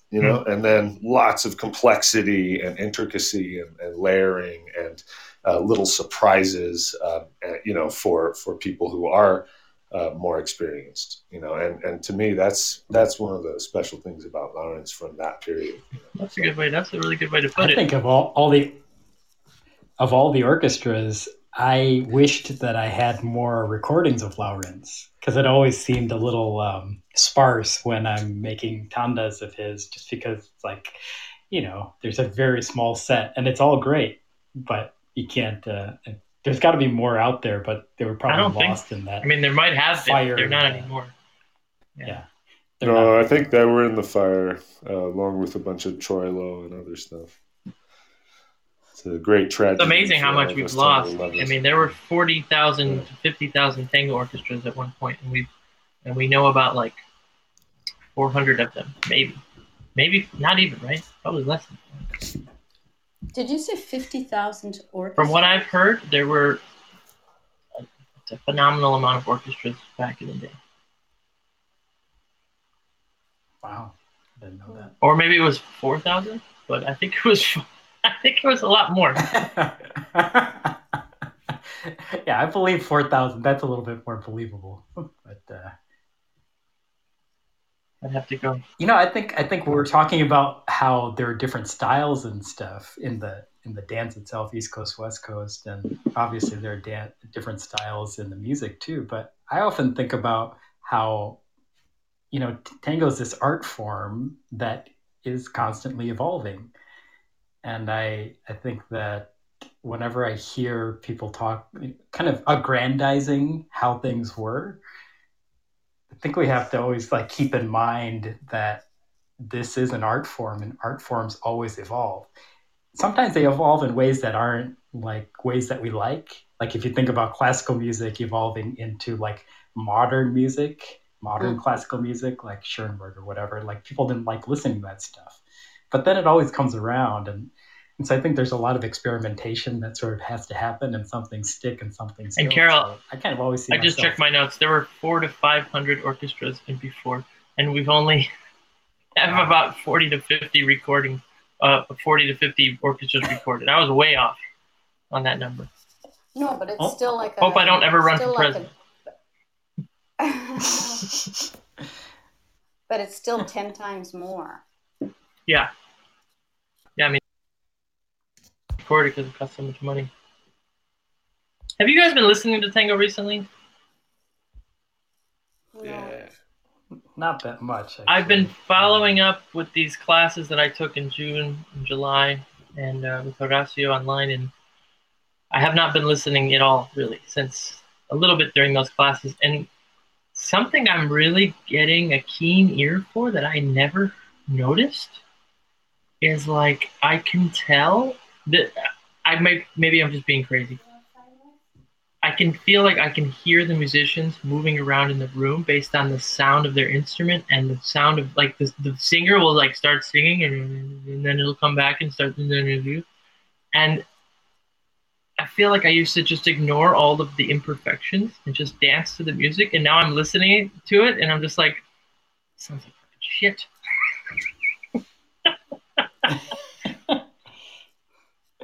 Is that actually what was happening, or is it just the way they remastered the recording? I think that's actually what's happening, because, you know, most of these orchestras were playing in front of a single microphone. And if the singer was singing, and of course he's or she's passionate and she's moving and she turns her head away and then she comes back. I never noticed these nuances before, and now I'm like sitting outside, or I'm walking in the park and I'm listening, and I'm like, did they just like step away from the microphone and come back? I never paid attention before. I was too busy dancing. Well, it's kind of like those videos of like D'Arienzo, where you see the singer sort of come up to the mic and sing, and then he goes off. And yeah. But there's images of like the orchestras in a room, and you'll see. There's a microphone dangling in the middle, and then there's 15 to, I don't know how many is in an orchestra tipica. You got the 3 bandoneons, 2 violins, whatever, bass, singer, you know, electric guitar, drums, and they're all like spread out around the microphone at a certain distance. Would it have been the same with like big band jazz recordings as well? I'm not sure. I don't know. Because it's the same era, right? I don't know. Hey, Chrissy. Hey. Hey, hi, Chrissy. You know everybody here. Assuming. Yes, I do. I don't know James super well, but I've met him a couple times. Good. How are you? Nice to meet you. Nice to re-meet you. You guys are talking about my favorite topic. Not. I'm like, this is probably like the worst one I could call in for, like talking like the details of tango music. I feel like I have like early trauma around being trapped with other DJs talking about like the intricacies of tango music. And I was like, where's like the nearest window I can like jump out of? Sorry, guys. Well, I was like doing these musicality workshops with Horacio recently, and he's breaking the music down in all these different ways. And I find it so interesting as a DJ, because we were talking about this earlier, Avik, how you said, you know, DJs teaching like pre-formatted sort of styles and structures you didn't always find to be the best way to do it. That's how you said, you know. I think I was saying that that's the standard way it's doing it, and it's helpful. But until you're doing it live. But yeah. Ultimately, yeah. Yes, yeah. You have to learn. And I did a DJ workshop in May because I was broke and I needed to make money. And that's what I kept telling the students. I took it. Yeah, and I kept telling people on occasion, I would be like, well, you got to go out and do it. But unfortunately, that ain't happening right now. So, you know. But okay. The one interesting thing that I got many things from this most recent workshop with Horacio, but he was talking, like I touched on it earlier tonight in the show, about the different instrumentations of the bridge and how that affects the song and then how it affects, like, let's say you're DJing and you're thinking about, I want to play music from the 30s and the early 40s, the golden age, and I need to mix singers with instrumentals. But lo and behold, did you realize like all of the music you played had a piano bridge in it? And that little caveat was so not interesting all night for the dancers. Or did you ever have a solo instrumental melody happen? Like did the violin just play melody instead of the whole orchestra? All of these other nuanced ways to look at how I would choose music in the future. I'm so excited to get back to DJing now because after taking these classes and thinking about the music from a different or like, is the singer only singing in the A section, or is the singer only singing in the B section, or is he singing in the both? And how many songs in that genre are like that, or are they all the same? I don't know. I'm nerding out like fuck like this. Yeah. Do you know Corey Ireland does a lot of analysis like that. He kind of breaks the music down and kind of counts how many orchestras have that kind of music or this kind of music and bridges and all that stuff. Mike talked. Yeah, he's done. He has a really good lecture on YouTube about the Big Four. Yeah, he did that in San Francisco. It's really nice. Yeah. At the SF marathon. Well, I had the weirdest experience. I had to DJ for a an online milonga a few weeks ago, and for technical success. In the end, I didn't DJ. I had to provide them a list and they played it. So I had to like choose what I was going to play in advance. I'd never done that before. Yeah, Vic, remember during the sound check when I said we could hear things happening around in the background? Your bridge. Are you? Yeah. It was far away from me. Somebody else have the same thing? So, I have a question for you guys, if you don't mind me asking. Mm-hmm. So, how do you? What represents good DJing? I guess is very subjective, and there's probably like at a baseline, there's like some table stakes of what makes like good DJing, like the variety of music you're playing, but then there's that like artistic unknown, right? Like what's that secret sauce for you? Do you feel like it's in cortinas? Do you feel like, what's like the art and science of it for you? Well, baby making cortinas, really. You know, for sure. Pugliese maybe 25% to 50% of the time. For me, I don't know, but for a crowd that loves D'Arienzo, then that, you know, or D'Arienzo like music, or I used to challenge myself. Yeah. So I used to not we were, I don't know how long you've been listening tonight, Chrissy, but earlier I was saying how, and I would like Avik to, actually, I would like Avik to go first because he's our special guest. So Avik, what do you think? The science of it. Well, I mean, it was kind of what I was saying before, Chrissy, which is that I think ultimately people make the choice to dance and enjoy the dance because of sort of two factors, or let's say one spectrum, two ends of the spectrum, which is how familiar is it versus how new is it? And you need to balance those two things. So people are more likely to, beginners are more likely to dance to things that they are very familiar with. And you need that because in a milonga, a large fraction of the people are relatively new to tango. But then you also have to cater to the crowd that has more experience. And also give opportunities for the newer people to learn more complex things. And so you have to slide to the sort of new music side of things. And when I say new, I mean new to people who don't otherwise know tango. Mm-hmm. It may not be new to like a James or a Chico or whoever. Mm-hmm. What's the ratio for you, Avik? Like for me, it's 75% familiar stuff to 25%. Yeah, you know, at most. So like maybe one in a 4-song tanda, maybe like one unfamiliar song that I'm excited to introduce people to, and 3. Like, but when do you play? When do you go there? When do I go? I mean, there? Let's say the milonga is 3, because then you have the length of time. Is the milonga 3 hours? Yeah. Is it 5 hours? Is it practica? Well, you know, like if it's a 3-hour milonga, people come at least a half an hour to an hour late. If it's a 5-hour milonga, people come like an hour to 2 hours late, right?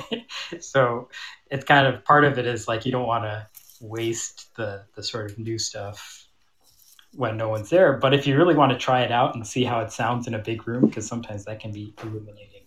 I do try that. But I agree with the 75-25 thing, but I also think that ratio applies sort of in a context over the whole night, right? So if you have a 4-hour milonga, then, you know, 3 hours of familiar and an hour of unfamiliar, something like that could be doable. And generally, I think, to answer your question, Adam, I think I do save the newer stuff for later, because I think there's a middle period of a milonga where everyone's dancing and everybody wants to dance. And then later on in the night, people tend to leave. And then there's more sort of opportunity to try out something a bit newer. I had this experience in Montreal with Carol a long time ago, where we went till 8 or we went all night. You had a fling.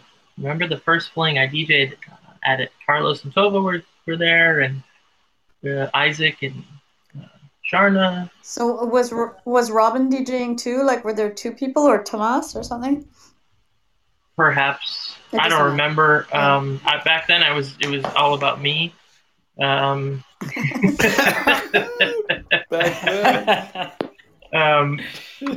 going back to this question of Chrissy's is like, I've always tried to play like a mind game with people when I'm DJing.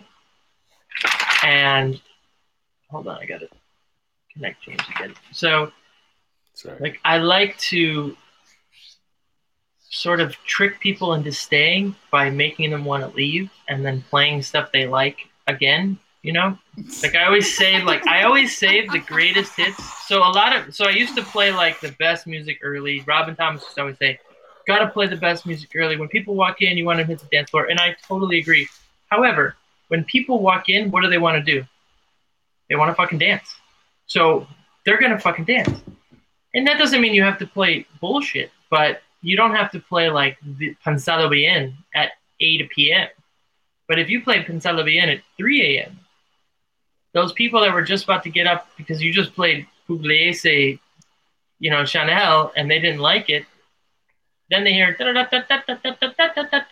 you know, they're like, oh, wait. We're still here. Total. So I really like to play around with that dynamic. I agree with you. And that's, of course, So as Avik was saying, that depends on the venue. Like if it's I'm thinking like a festival here. If I'm playing a practica, I'm playing the 20 greatest hits, or as James used to say, like the 300 best tangos. I'm only selecting out of that barrel for that 2-hour practica because that's what you're doing there. And then at like a local milonga lately I'm thinking of like the last 4 years or so, like when I play in New York, I'll play like Corrientes Esmeralda or something along those lines of Pugliese, La Retuela, pretty early, like third or fourth tanda, because I feel like in New York at least is ready for that early. And I think it just like, it makes people really focus. Like, you know, they're like, oh, fuck, already? Oh, okay, I'm ready. We're here. We're doing this. I remember the first time I played Pugliese that early at a milonga in New York, and I remember that was the reaction. People were like, whoa, you're not fucking around tonight, dude. Okay. And I loved that. I loved it because, you know, people were ready. They were like, oh, we're not going to sit here for 3 hours and then get that shit. No. Sorry, guys, I'm not ready to police in the beginning. I'm ready to police at you 10. You just want Biaggi all night, Marcelo. Hello, everybody. Hey, bro. Marcelo. Hi. Hey. Hola, Carol. James, my friend. I'm sorry. Hey. I completely missed your weekend thing. I'm sorry. How is that going? And you know Avik, of course, I'm assuming, right?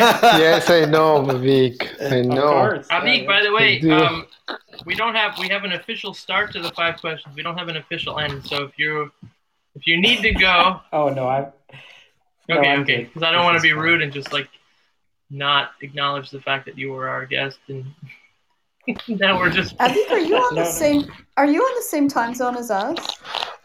Yeah, East Coast. Yeah, okay. Yeah. And we have Christy there, and we have... Where is Chico? What you did with Chico? Her signal is not the greatest. She was here for quite a while, but her signal is not the greatest. Marcelo, I have good news for you. Uh-oh. Are you pregnant? I don't have to hang up on you. I can mute... Oh, excuse me. I can mute you from here. Did you see that? That's kind of violent. Carol, you missed an amazing weekend, guys. I'm sorry, it sounds horrible, but I totally forgot about it. I'm sorry. We got a new president on Saturday, my friend. I'm so sorry, too, but I had to go dancing in the streets. No, but the weekend you did that? We're talking about the other weekend. Yeah, it was the one before. But that's the one we had Oliver's film. Remember I told you we were going to be showing Oliver's film, and then I forgot about it. Sorry. No. What time did you play for the revolution? That's our question. For new presidents. Wait, what? What kind of time would you play for the start of the revolution? What kind of song? Well, last week I played... For the show opening, because we were in the middle of the election, I played Fuga y Misteriosa by Piazzolla, because it was like, it's a beautiful song, but it was also a little chaotic. I don't know. Now, what they want to play now is Libertango, guys. You need to play Libertango. Pensalo bien. You said it earlier.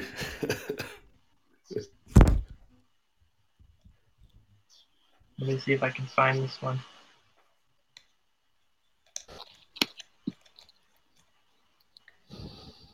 So Marcelo, what's up, man?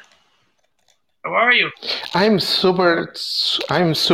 I'm super excited. I am studying new things. I am working in this Tango Spheres project, and it's going really well. You guys, we need to do something here. I'm inviting you. I don't know if everybody's here. Don't tell anybody, because we are just the 5 of us here, right? 6 of us here, so nobody's listening. Not anymore. Not anymore, yeah, it's okay. Now, we need to hang out together, and I need to share with you what we learned in Tango Spheres, the A-Needs work and other things too. It will blow your mind. Why don't we do a Zoom call then sometime? Yeah. Yes, we have to. That sounds good. Mm-hmm.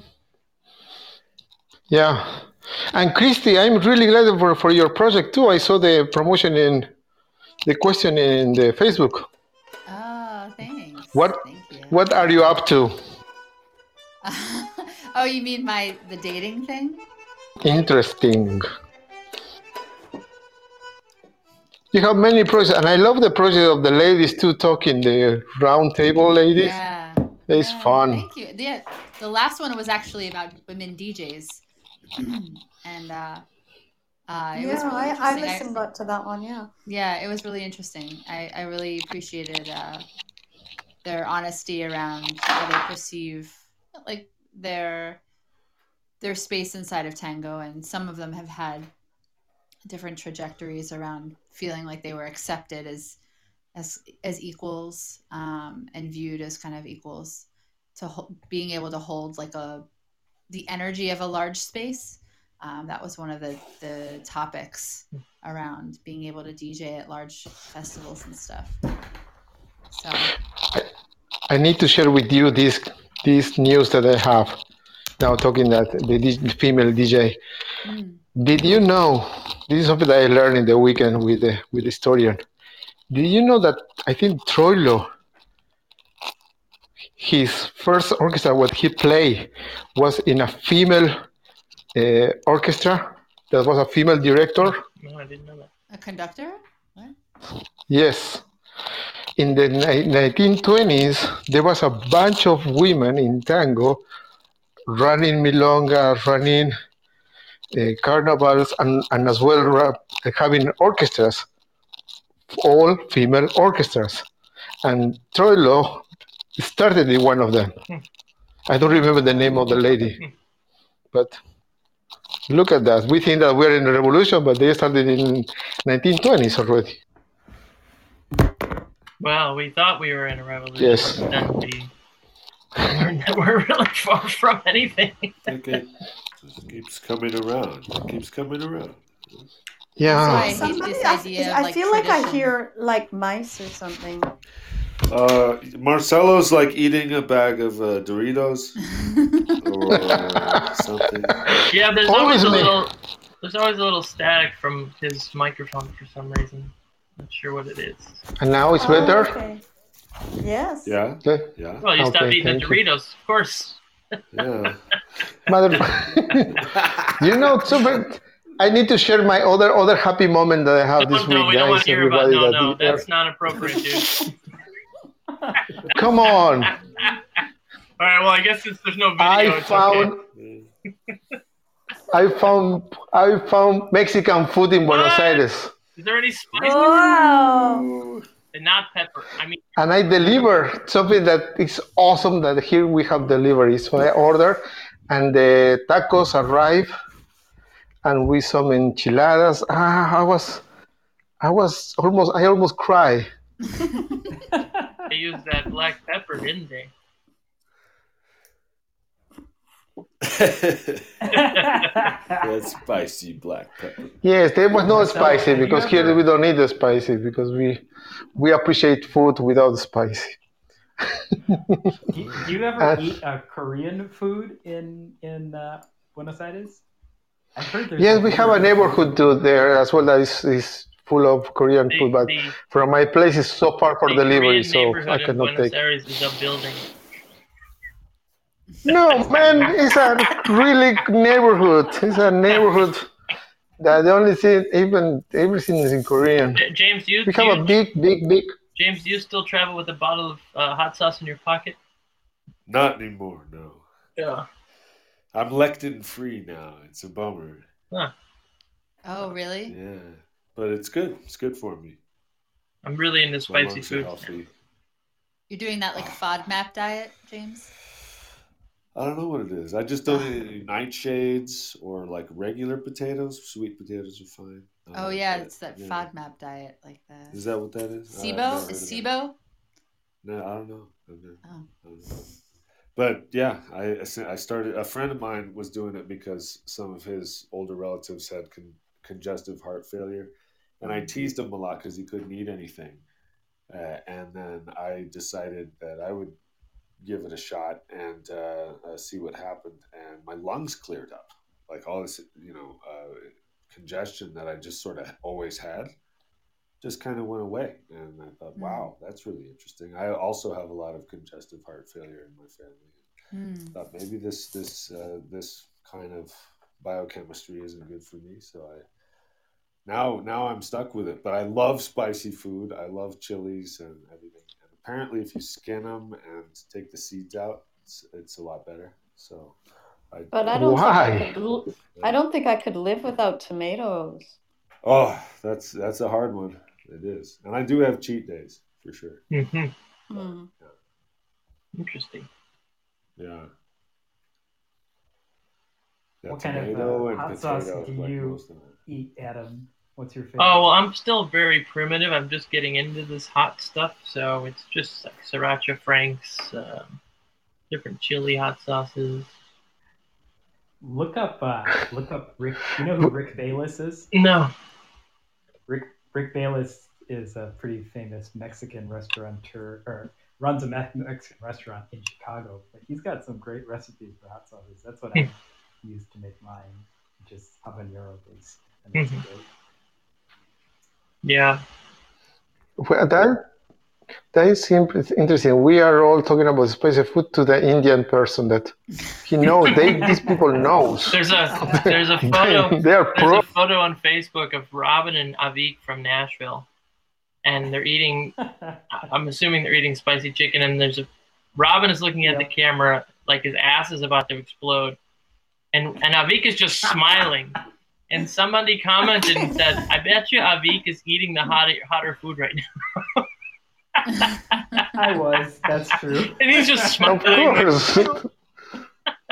It was so funny. We are babies still. We need a lot to learn from. Yeah. Well, Marcel, I can't take full credit for being Indian. Actually, most people who know would call me an ABCD. I don't know if you guys know what that is, but that's like American-born confused Daisy.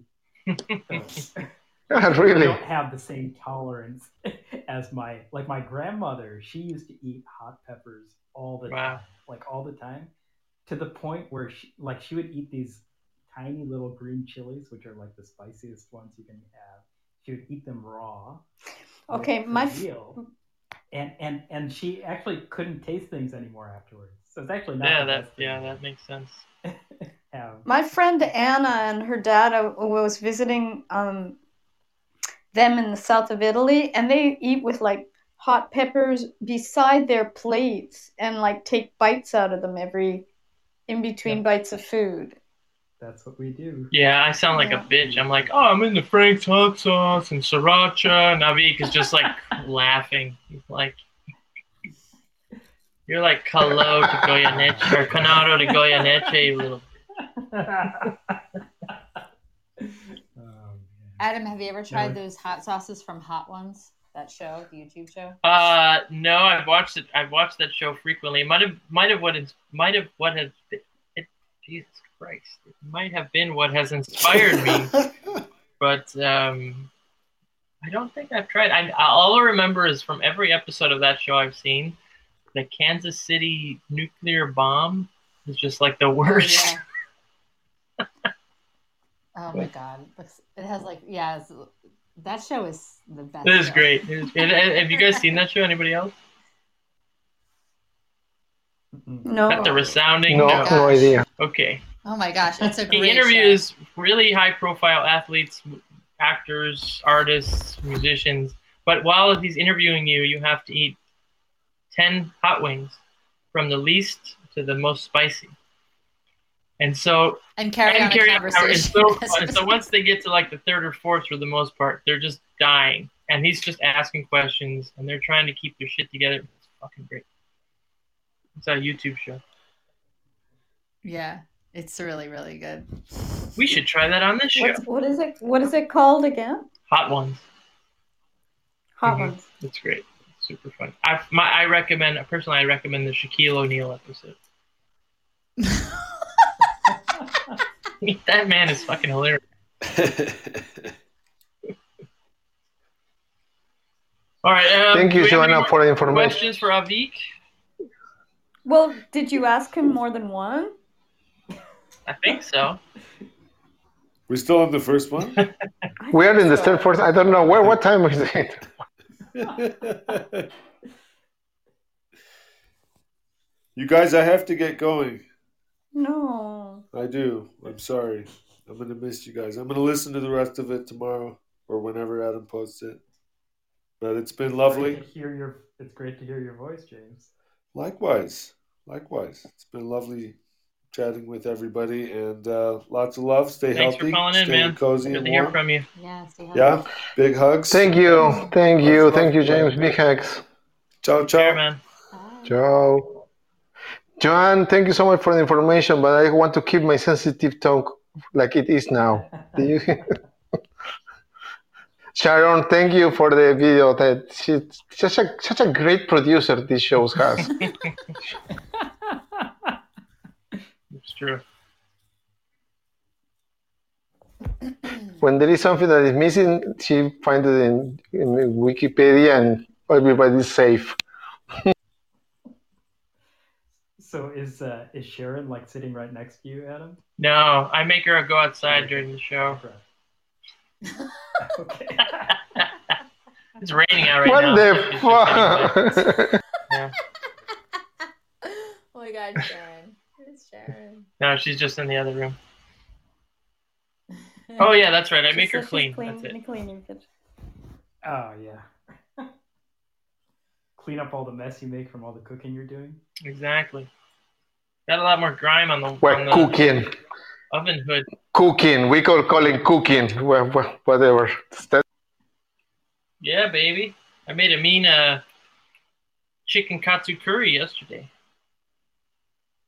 Ooh. So what's going to be the first tanda that you're going to play when you're going to go when after COVID is over? I'm going to play a tanda of Queen. We will rock you. We are the champions. Another one bites the dust. What's another one that I'll throw in there? I'll think maybe it'll be a short time. Maybe it'll just be those three. Yeah. I don't know. I think I'm just going to have a big party for the first time. What about you guys? Oh my God. I just hope it's just like big debaucherous orgy. I mean, you could play tango music there if you want, but whatever. Just yeah, I do think it's going to be a lot of orgies, Chrissy. Now we are talking. Finally, you bring somebody who say the shit like it should be called. No, I've had this conversation with several people. Yeah, it's just that is so much fun. Enough with shit picking the tango music. It's just we're not gonna care anymore. No, whatever. Yeah, I don't think anyone will really care. Exactly, nothing will matter except everyone being in one place together. That I know. Oh God. Are you going to take the vaccine? Sorry, Carol. Let's have vaccine talk. That's better. That's a really uplifting conversation. I got my flu shot today. Oh, really? Well, yeah. I want to know what kind of tango music you want to listen to when you get the vaccine. Let's keep this about tango. We have people listening that they don't want to talk about this kind of thing.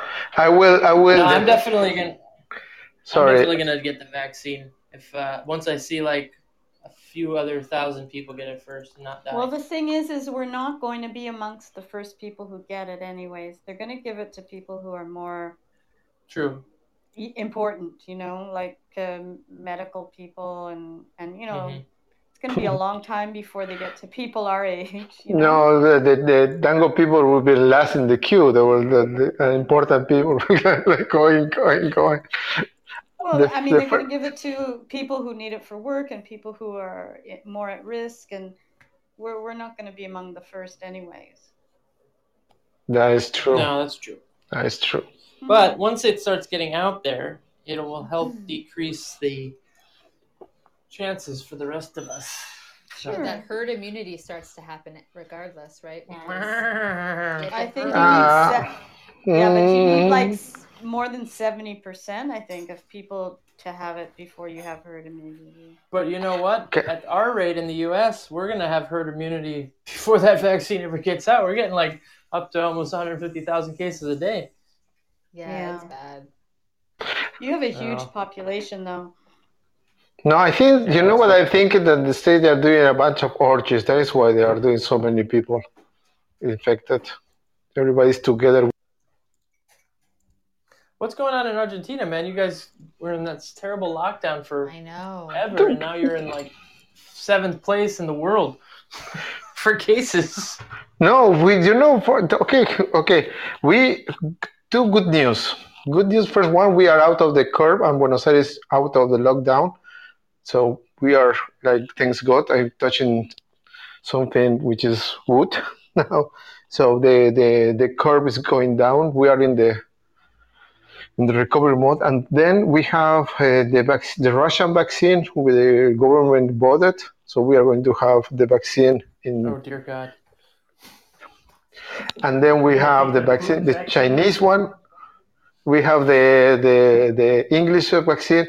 We are in everybody. We our government was really good. Marcelo, you don't have them yet, the vaccines. They've just bought them, right? The Russian one wasn't even real, man. We will see. Because Canada has bought like something like 80 different vaccines, like hoping that one of them, you know, a few of them are going to be right. We are exactly like you guys. We bought, our government bought, like I don't know, for everybody bought vaccines. Yeah, but I mean, I think that's what most countries are doing, right? Mm-hmm. So Adam, just so we don't spread misinformation, if we had, I just did a little math here. If we did 150,000 infections a day, it would take 5.5 years for everyone to get COVID. Wow. But we don't need everyone. We need 60%? Well, 60% would be like 2.5 years. And we're a year in.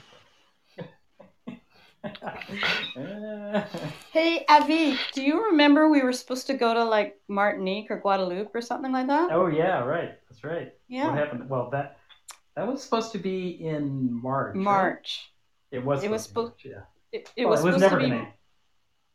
Yeah, unfortunately, it kind of never happened before. It just. Yeah, that was too bad. I mean, it wouldn't have happened in the end, probably, anyways. But I was kind of like, you know, not terribly disappointed because it seemed like it got canceled before COVID hit. So. Yeah. But I have to tell you, like, once COVID hit, for the first time in 20 years, I felt like my life was unscheduled for a little while.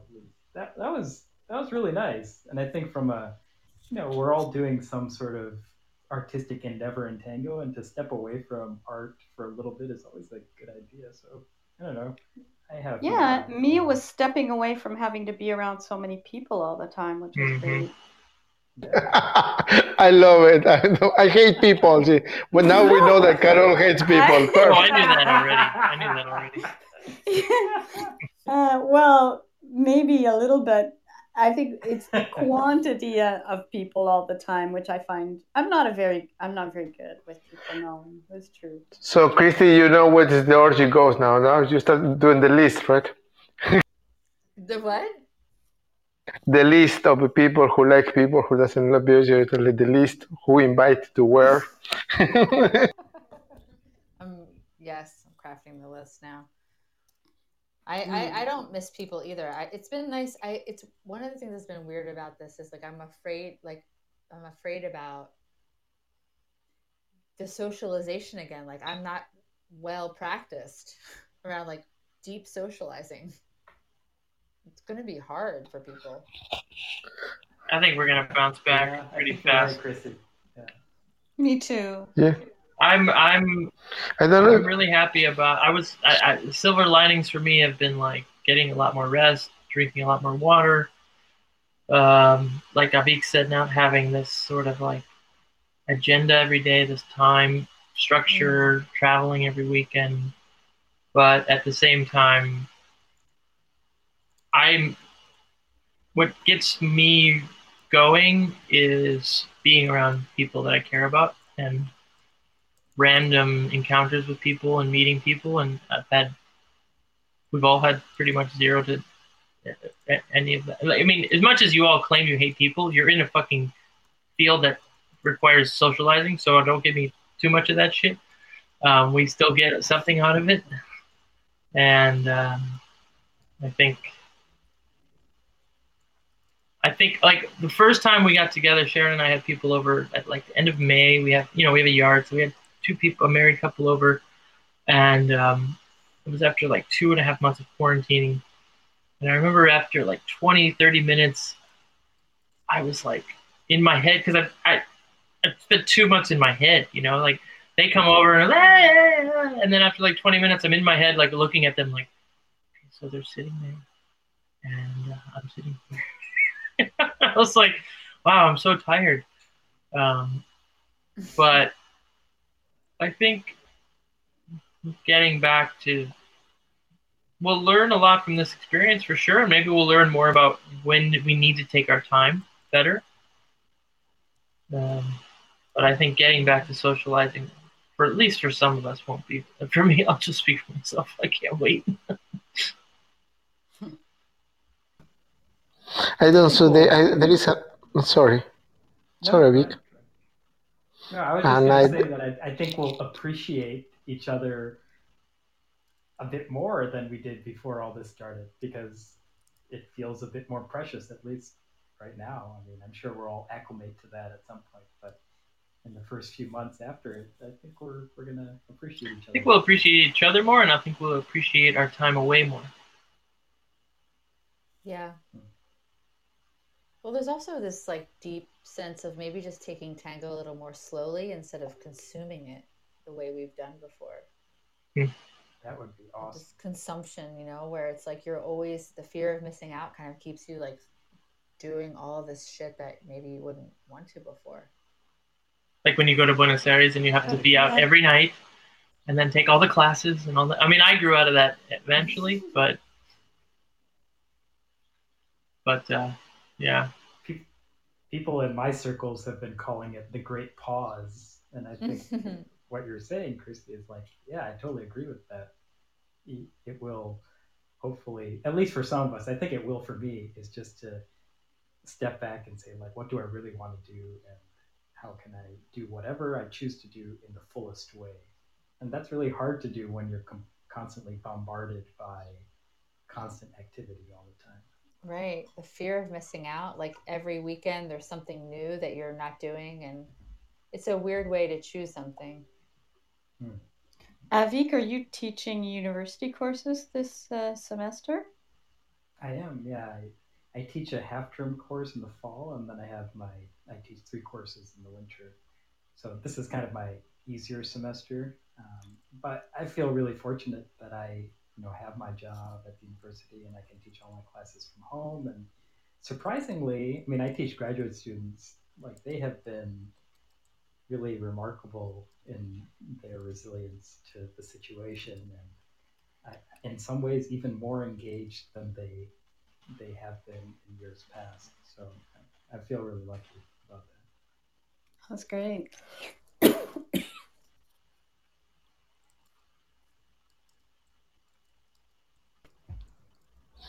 This.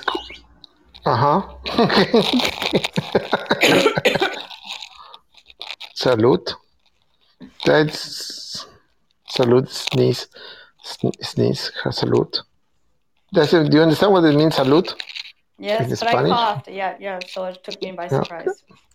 Oh, I got you. Yeah, this is not a word that is so used. Marcelo's is like got his mouth out again. Oh, I'm sorry. Here it is. This is better. No, I wanted to say that there is a very nice. There is a couple of memes that in this conversation remind me. There is one meme that there is a lady here in Buenos Aires, as the government, this Friday, no, when was it? Monday, they said that the lockdown is up and everybody can go out. So immediately appears a meme that is a lady in a corner, sitting in the corner and hugging her own knees and thinking, I will see people now. I don't know what to say. So what are you allowed to do now in Buenos Aires? Is the only thing that is not allowed is to have people inside more than 6 people in one in a public place. So everything that is outside is allowed. We have here a lot of soccer fields. I don't know if you remember that people go to play soccer. Now everybody's playing soccer like crazy. Today I went out. Today we are Wednesday, so I went out for a bike ride, and everybody was playing. I mean, generally these places are full in weekends, right? But now they were like full. All of them they were full, and people running around. Are people more concerned because of the history of your country with the military coups in the past and the social separation, forced separations? Like, are people more concerned? I feel like when I speak to my friends in Argentina, they're like, "Oh no, we just have to do this right now because of COVID." But I feel like if I was from a country that had such a strong history of forcing people not to get together, military from the based in the military, like I would, because in the United States we've had none of that ever, and half of our country thinks that this is a fucking coup, like this is all fake because the government doesn't want us to hang out. So I'm just curious if you've been hearing anything like that from people. No, do you know what I noticed? Something super generational. For instance, in this moment, we have three generations trying to live together really clear in Argentina. We have the generation that my mom, she yes, there is some kind of reminiscence of that time that the government says something and they're really, really concerned and scared. There is kind of this mentality. Then it's my generation that we more or less do what we please. So this is our generation, my generation. I'm talking about the 35 to 50, that they don't like to follow the rules.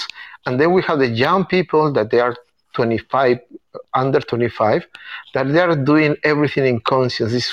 I'm really happy for the new generation in that way. The new generation are doing it because they want to help people, so they are taking more care of themselves, going out. For instance, today I'm not saying that everybody, but I'm saying like the big majority. I went out and I was biking, and one of the kids that there were around 21 more or less, he said, no, they were going with friends, right? And they were going to a place where there were more people just crossing the street. And the boy said, no, one moment, let's put the mask. And all of them, they put the mask and they cross. By choice, nobody, there was no adult telling them, there was no police in the street. There was more self-awareness of doing this will help to the society itself. There is our conscience of the young generation more. How do you account for that difference? Why is there a difference between your generation? And why do you think you're in the generation that's just above 25?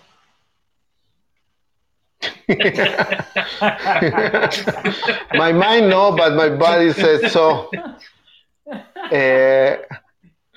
I think that there is something interesting. The fear that my mom lived. I mean, there is two kind of good question, Adam, because that share a way to you guys to understand our history. There is two kind of people in Argentina that were live in the time of the military coup: the people who were against, and the people who were for. That's true. We're about to approach that. Yeah. Yeah, there is people. Yeah, this is something that I noticed in the States too, that you guys didn't live, but we have a lot of experience with that idea.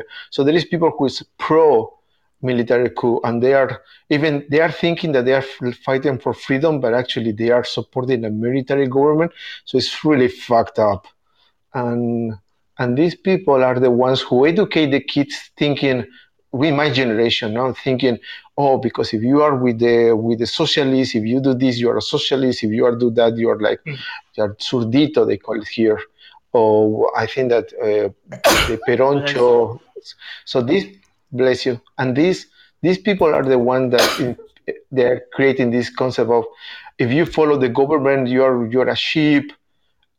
But these people who were pro-military, they put this, I don't know how to call it, people who like against the science, and that's my generation. But the new generation, actually, they work more through social media.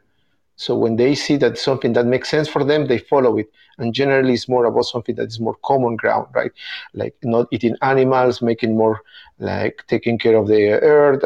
It's more social driven, more liberty for women, are more involved in that kind of stuff. Did that make sense what I said, guys?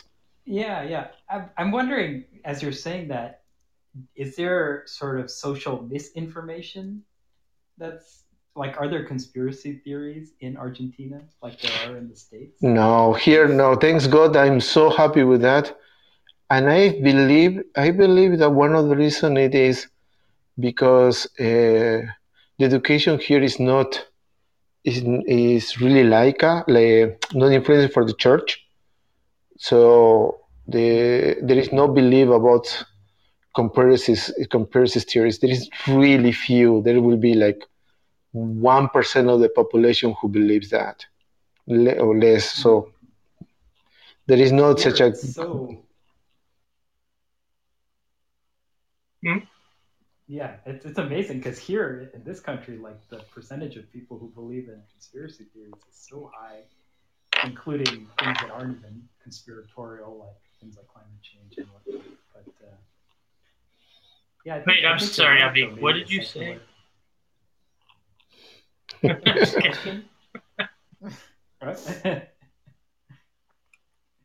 I said, no, I agree. I don't know. I mean, I want to believe Marcelo, but I feel like he might be missing some media platforms that have people in Argentina that are quacked out. But I don't know. I don't know what's going on here with all that shit. It seems like we've. I feel like I've seen this like group of people from their basements slowly find each other online, like around 8 or 9 years ago. They're like, "Oh, you think this too? Oh, you think that too? Oh, let's all meet up. Oh, we have a room now. We're on AOL, or now we are on this." And it's just like multiplying and getting to this point where then you create a trend, you create like a following. People that never once thought they would even think or believe in this sort of thing are now like, oh, there's people that believe in that. That's interesting. I'm going to check that out. And it's like... I think a lot of it, though, has to do with community. Absolutely. That's what I'm... that's another way to say what I'm saying. Yeah, they're finding communities that they're latching onto that they may have never... So in some ways, I have empathy for them because we all seek that. I mean, all of us have found each other in tango, right? That too is a form of community, and it doesn't, do a lot of damage in the world, I think. But like they're looking for the same thing, that feeling of like absolutely.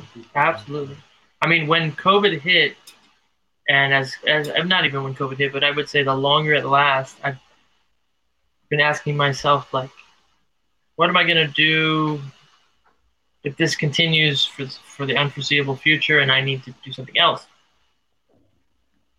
I'm not the kind of person who's just going to like do what like several of my other friends in tango have done and be like, I'm going to go into programming and sit in my apartment all day and program. No, I love being around people. So I'm thinking like, should I join a religion? Should I start a religion? Should I run for political office? Should I start a new party? Like I need.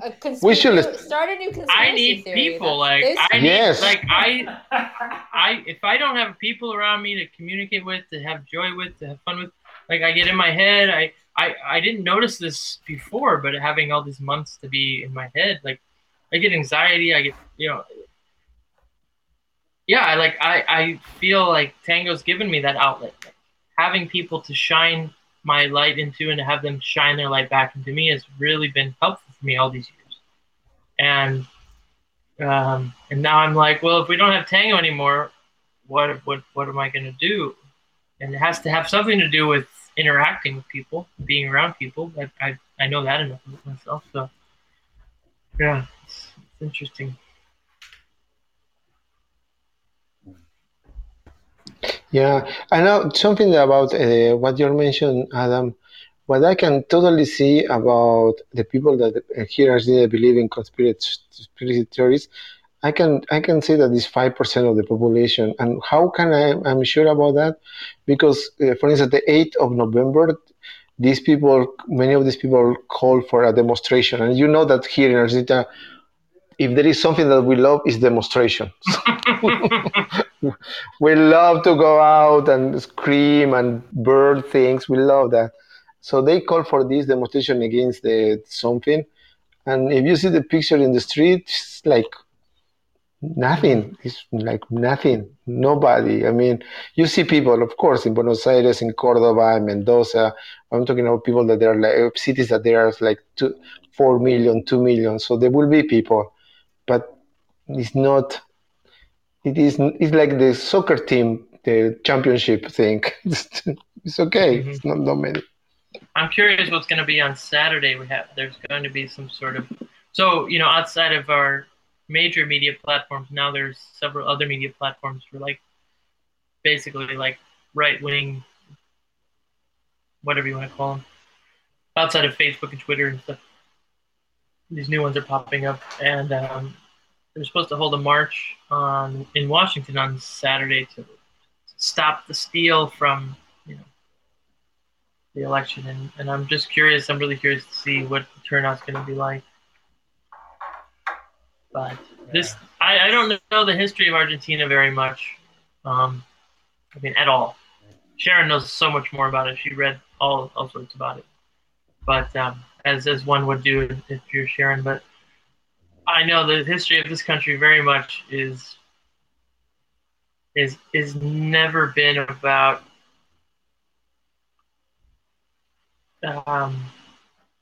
It's so interesting. It's like basically there's two countries.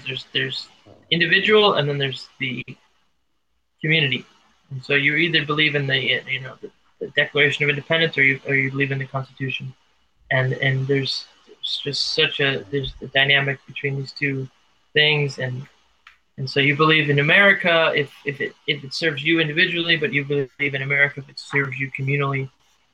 And then we have, immigration, and then we have, pardon? I was just going to say, there's something ironic there, because even the people who are completely individualists, they don't exist in a vacuum, right? They like talking to other individualists about their ideas. They have community around that. Well, I'm sorry, first, I think I can't hear you that well, by the way, but also... That's what's so interesting about what you're saying and that how they're all coming together on social media. It's like I feel like this is like my high school. Like being around a bunch of people like this is like being around a bunch of people chanting, "We love this thing." But then when they look at each other, they all want to like punch each other in the face.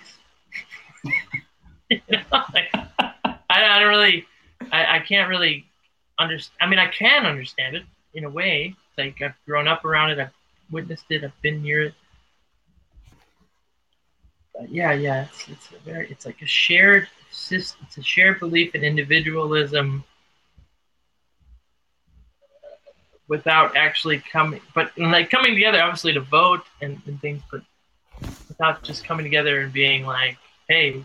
But then, everybody's different emotionally. Everybody has fear, and not everybody. I mean, I'm talking about these specific groups. No, I think everyone does, just about different things. Well, okay, that's valid, yeah.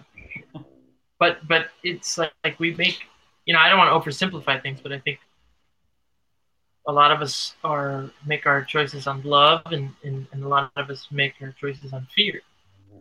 Or you can word that in other ways, of course, pessimistic, optimistic, yin yang. But and then people feed off of those things. And anyway, we're not really talking about tango anymore. But that's the after party of a tango cafe takeout these days. We used to just take our shirts off and dance to Despacito. I think last time there was like a whole bottle of vodka that we drank. So yeah, different times. Yeah. Anyway,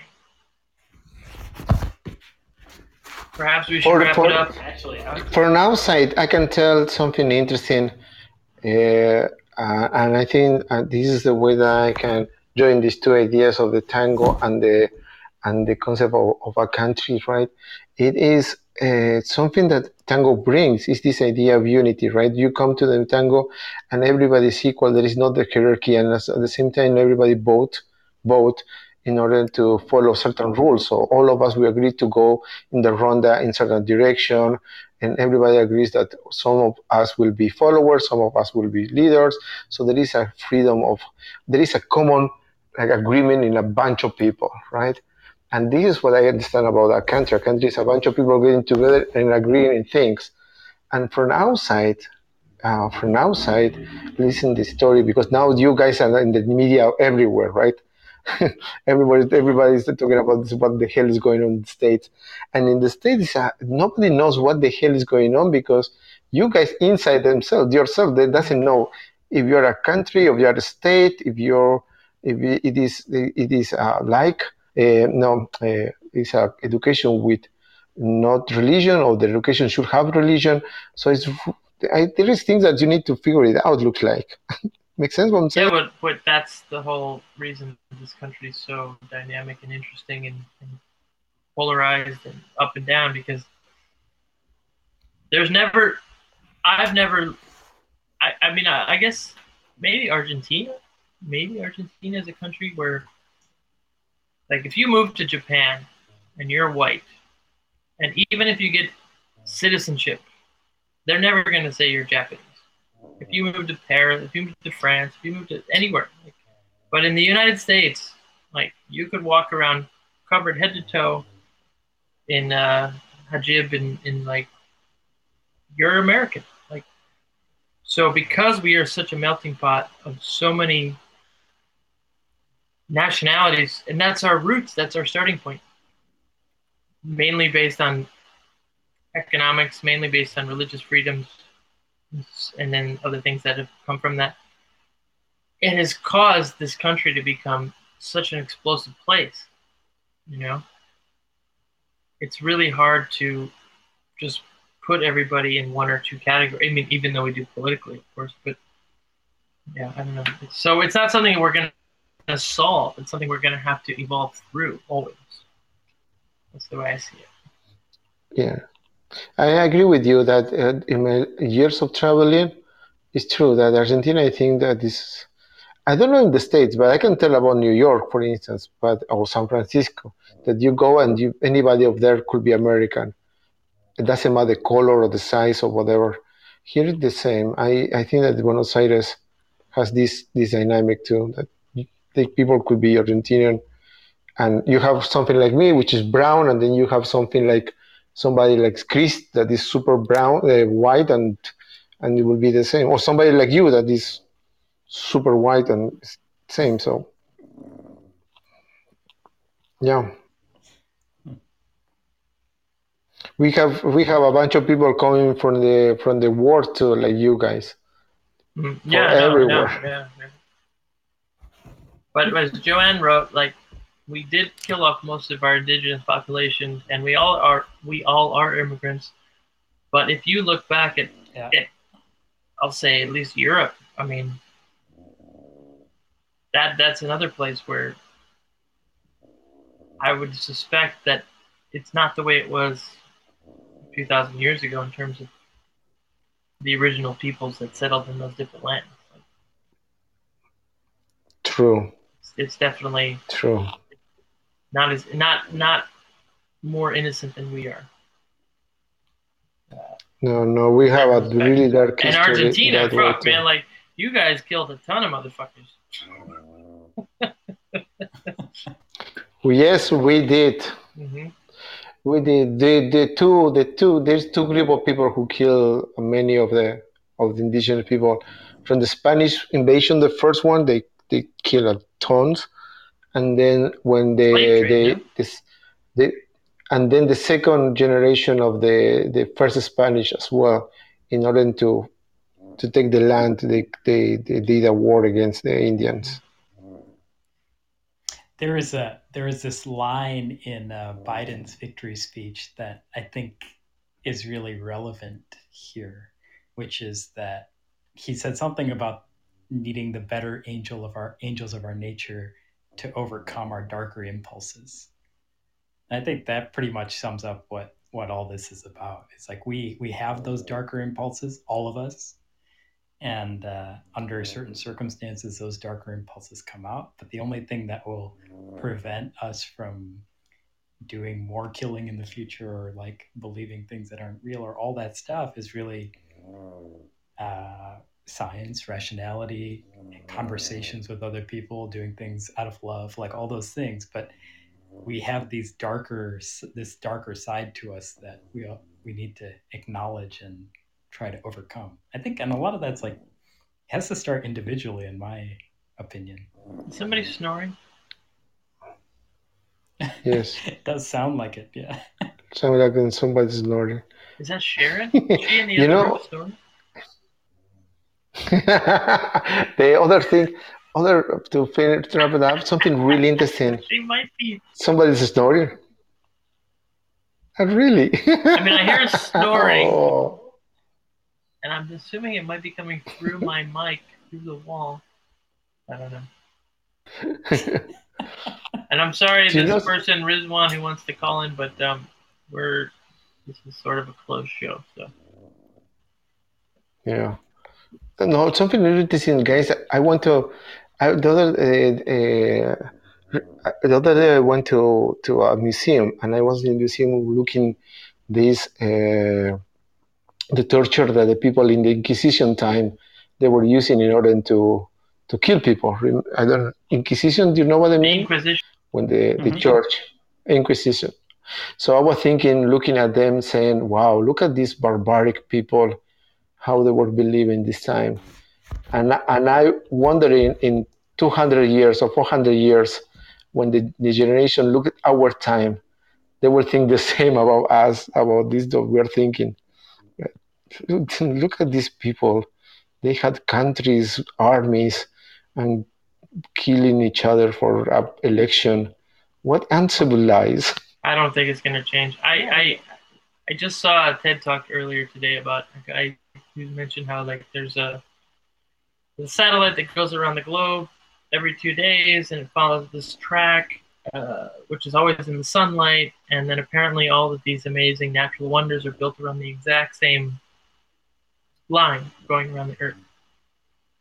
And I was watching this and I was thinking, and he's like, wow, how were they able to create these monuments and cut the stone such a way, and they didn't have the technology we have, and blah, blah.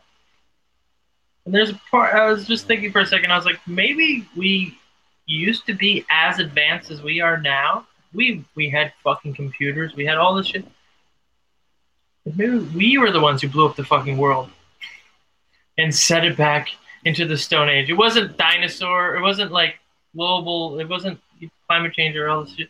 Like maybe we've already been here before, and our planet is just going to like reset itself. I don't know. It's very stupid, not relevant theory. But Avik, we have a new conspiracy theory now. No, it's not a I don't actually believe it's true. That's the difference. It's not a conspiracy theory. You need your community. It's just like... We just created a new conspiracy theory, Avik. There we are. Oh, goodness. That is so much fun. Thank you, Adam. Now I have something to write in Facebook now. Yeah. I'm sorry. Just saying, we may not be as advanced as we think we are. We're not gonna. I don't know if in 200 years from now we're gonna look back and say, "Oh, I can't believe this and this and that," because as far as I can tell right now, we can't look back that far. In I was reading this. Somebody's snoring. Yes, Avik, tell us you were. Oh, well, there's a book I've been reading this summer called Enlightenment Now, which is by this Harvard guy, Steven Pinker. And he argues that, on many measures, the world is getting much, much better. So he like counts the number of like murders that happened in the Stone Ages to now, and like, you know, all the trends like child mortality and all these different data trends seem to be going in the right direction. So I don't know. I don't know if that means that everything's going to keep going in that direction, but to me that says that, like what Martin Luther King said about the moral arc of the universe being long, but it bending towards justice, that idea, which actually he didn't say, somebody else said that he kind of took from. Anyway, yeah, that's a positive view. I do feel that there is some kind of evolution. Yes, I believe, for instance, this idea of justice, right, that everybody is equal to the law is super new, something that is unthinkable, like, I don't know, 1,000 years ago. It was unbelievable. Yeah. That is... Yeah, I mean, slavery existed. Obviously, like the rights of minorities and women and all these things have definitely demonstrably improved.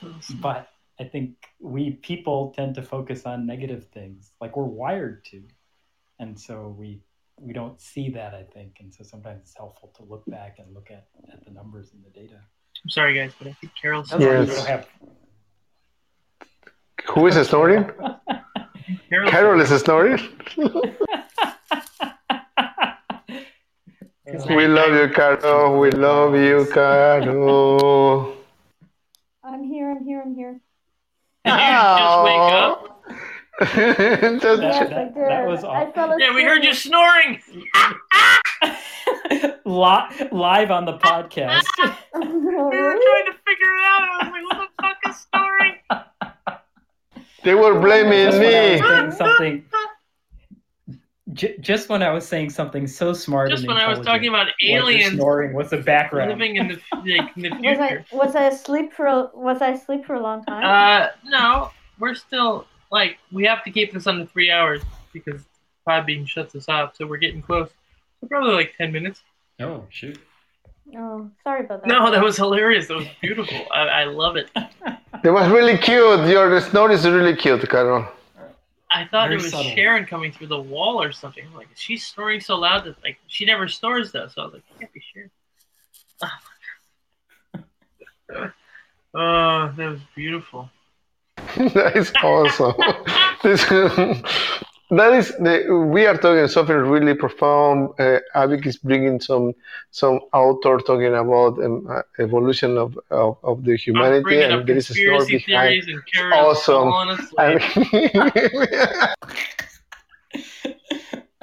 So Marcelo said that maybe 5% or 10% of the people in Argentina believe in conspiracy theories. How about in Canada?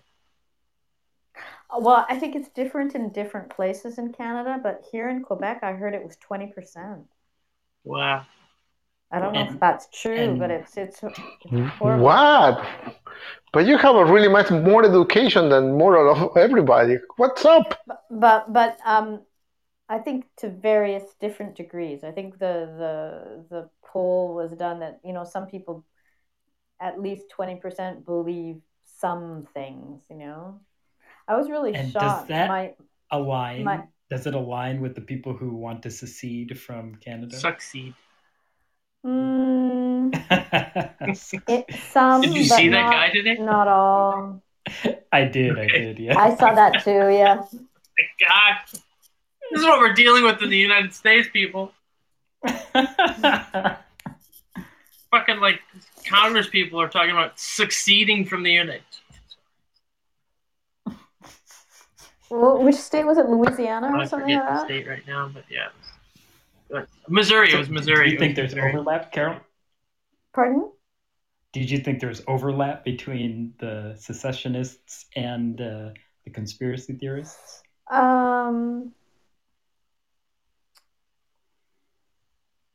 Some, but you know, a lot of the separatists, some of them are, you know, it was more like a philosophy, and I don't want to. That sounds horrible. Like I'm minimalizing it. Something really important, but do you know what I mean? It was sort of like an intellectual thing as well. But I don't know, like the anti-mask thing was super big here. Like, I don't know. I really don't know. Like, it's weirdly, like, there's a whole faction of them that are like health guru-y kind of people, you know? Do you know what I mean? Like, yes, I've been noticing that. Isn't that sort of weird? That, yes. Yeah, I don't get it. Crazy. I don't get it. You know what? I think it's driven by YouTube videos. I mean, that's for sure. So for whatever reason, YouTube's algorithm might have found yoga people and found that they would be susceptible to watching QAnon or whatever conspiracy. I don't know. But it is so strange. Yeah, and it's a lot of them who are, you know, not believing in medication and, you know, eating right. Well, you know, that kind of, it seems to mix a lot of things together, and it's very far reaching. I was shocked. My ex I'm friends with on Facebook, and he's really into all that stuff. And so much that so every once in a while I go and check his Facebook page to see, because I'm just fascinated by the whole thing. And he's they repost stuff that aligns with Trump, like anti-Biden stuff, and we're not even in the US. Yeah, it's shocking. It's shocking, yeah. It's amazing. They really believe it's they really believe this stuff. That's what's so scary is I've had one student sent me a letter.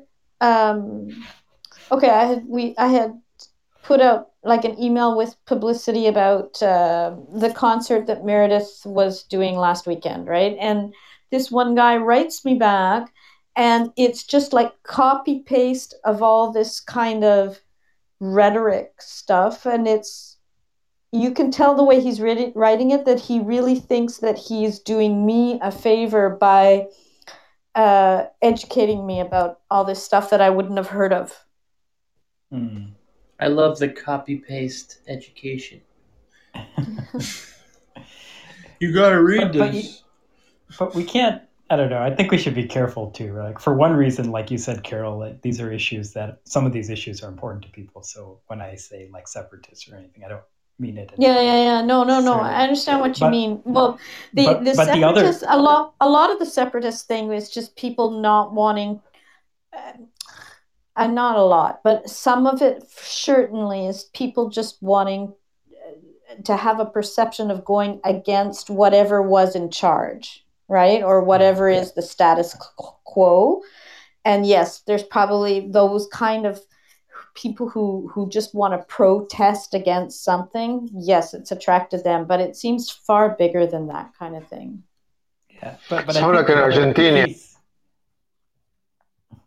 The other piece that's important though is that we all are susceptible to the information that we're presented with, and if one spends 8-10 hours a day, whatever, going down a rabbit hole about a particular issue that they have no sort of way to defend themselves against that with science, or maybe they don't have the right kind of education to kind of defend themselves against it. I mean, it's like how can you expect people to not do it? I mean, so one of the things I teach in my class, like at the university, is about climate science, and most of my students are in the School for Environment and Sustainability, and I ask them in class, how much do you actually know about climate science? Like actually how it works, like how people do the modeling.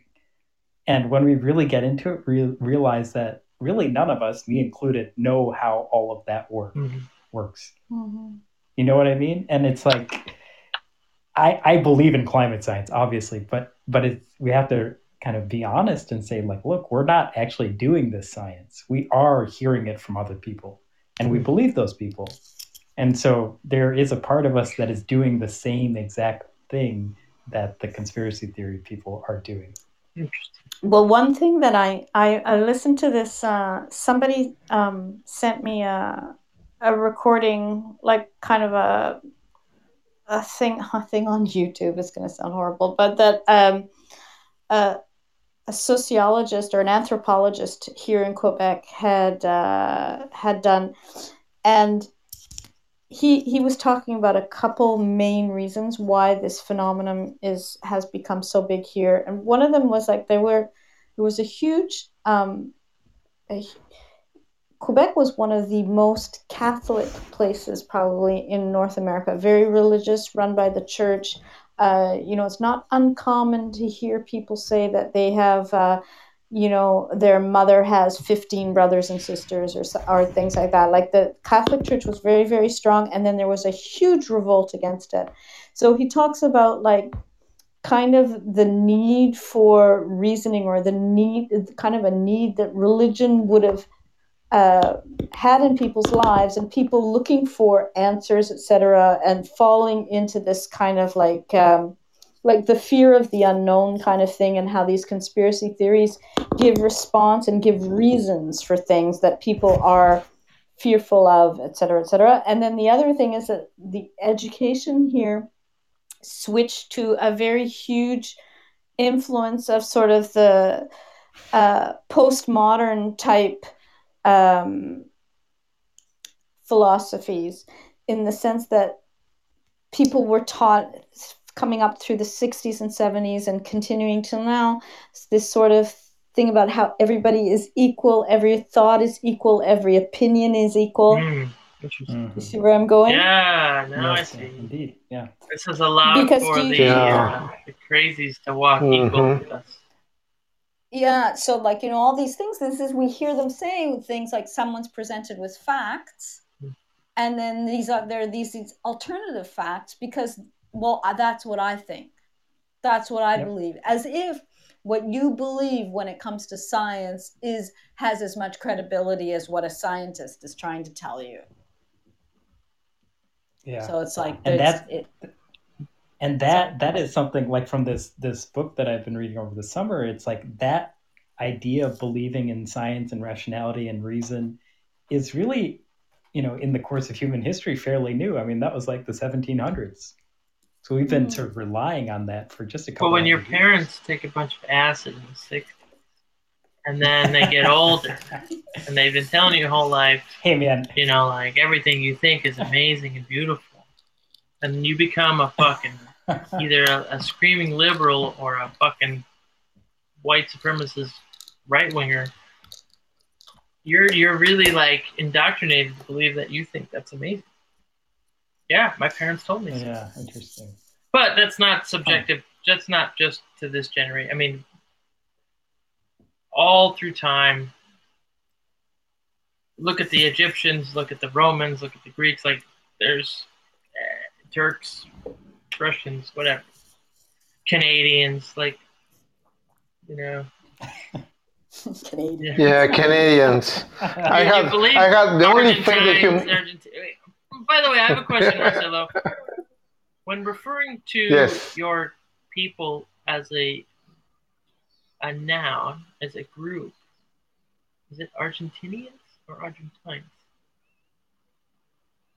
Oh, in English? In English? Argentinian. Okay, I just want to. That's very helpful. I have wondered that for many years. Argentinian.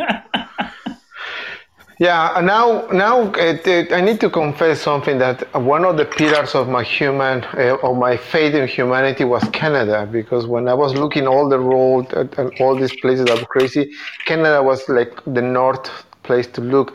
But now 20% of people believe in the computer theories. No. 20% of the people in the region that I'm in, not all over the country. Thank you. Also, guys, I don't know for sure, but we might be kicked off in about a minute, because in the past we have Avik. Hold on, I want to say one thing. This is amazing. Normally we have two guests, musician, 5-question person. And normally we get, Marcelo, Carol, you've been around a lot. We get like up to 2.5, 2:45. We're about to hit 3 hours. Normally Podbean kicks us up at 3 hours. Tonight we had one guest, Avik, and he is a quiet man, so he told me. But he's managed to stay with us for, I mean, you called in around like 9 o'clock. I mean, this has been 2.5 hours. Yeah, something like that. So we might get kicked off. We haven't been able to hang out before. We might get kicked off. I mean, normally they give me a little bit of a warning. I'm willing to go later, just so you know, but we might get kicked off in about 20 seconds. And if so, I want to thank you all and thank all our listeners and all the people that will download this in the next few days. And then let's continue until we – let's be like Donald Trump. Let's pretend this will never end. Can I – go ahead Carol.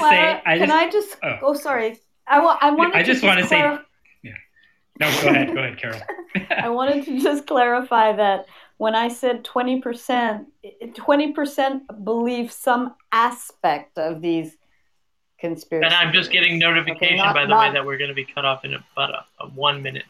Now they just let me know. Well, so Adam, thanks, this was like way more fun than I actually thought. Great. And it was great. So I'm glad you're doing this kind of thing, and maybe I'll call in just for fun. Yeah. It's on some other show. Yes. Thank you. Potato! Yeah, thank you, everybody there in the chat. Thank you so much for your feedback, Joanne, Potato, Sharon. Yeah, too. Yeah, I mean... You give us material. You give us material. That is lovely. Marcelo, thank you so much for being here every week and contributing and being my friend and my teacher. Carol, thank you so much. I'm sorry I got it wrong with the Sarli Podesta. No, I like that too. What are you talking about? I'm just kidding. We love your snoring, Carol. We love your snoring. Oh my God. We just love this forever. This is the best thing about COVID. But I fell asleep on like a Zoom thing with Ayano and Eugene and people like that too. I'm gonna have this. You and James are the only two people that have fallen asleep and snored on our show. I'm gonna love this forever. All right, guys. You should sample that. I will try to figure that out. I will do that. Thank you guys so much. Thank you. Thank you so much. Thank you. Love you all. Great. Bye. Love you too. Bye. Love you. Bye. Bye.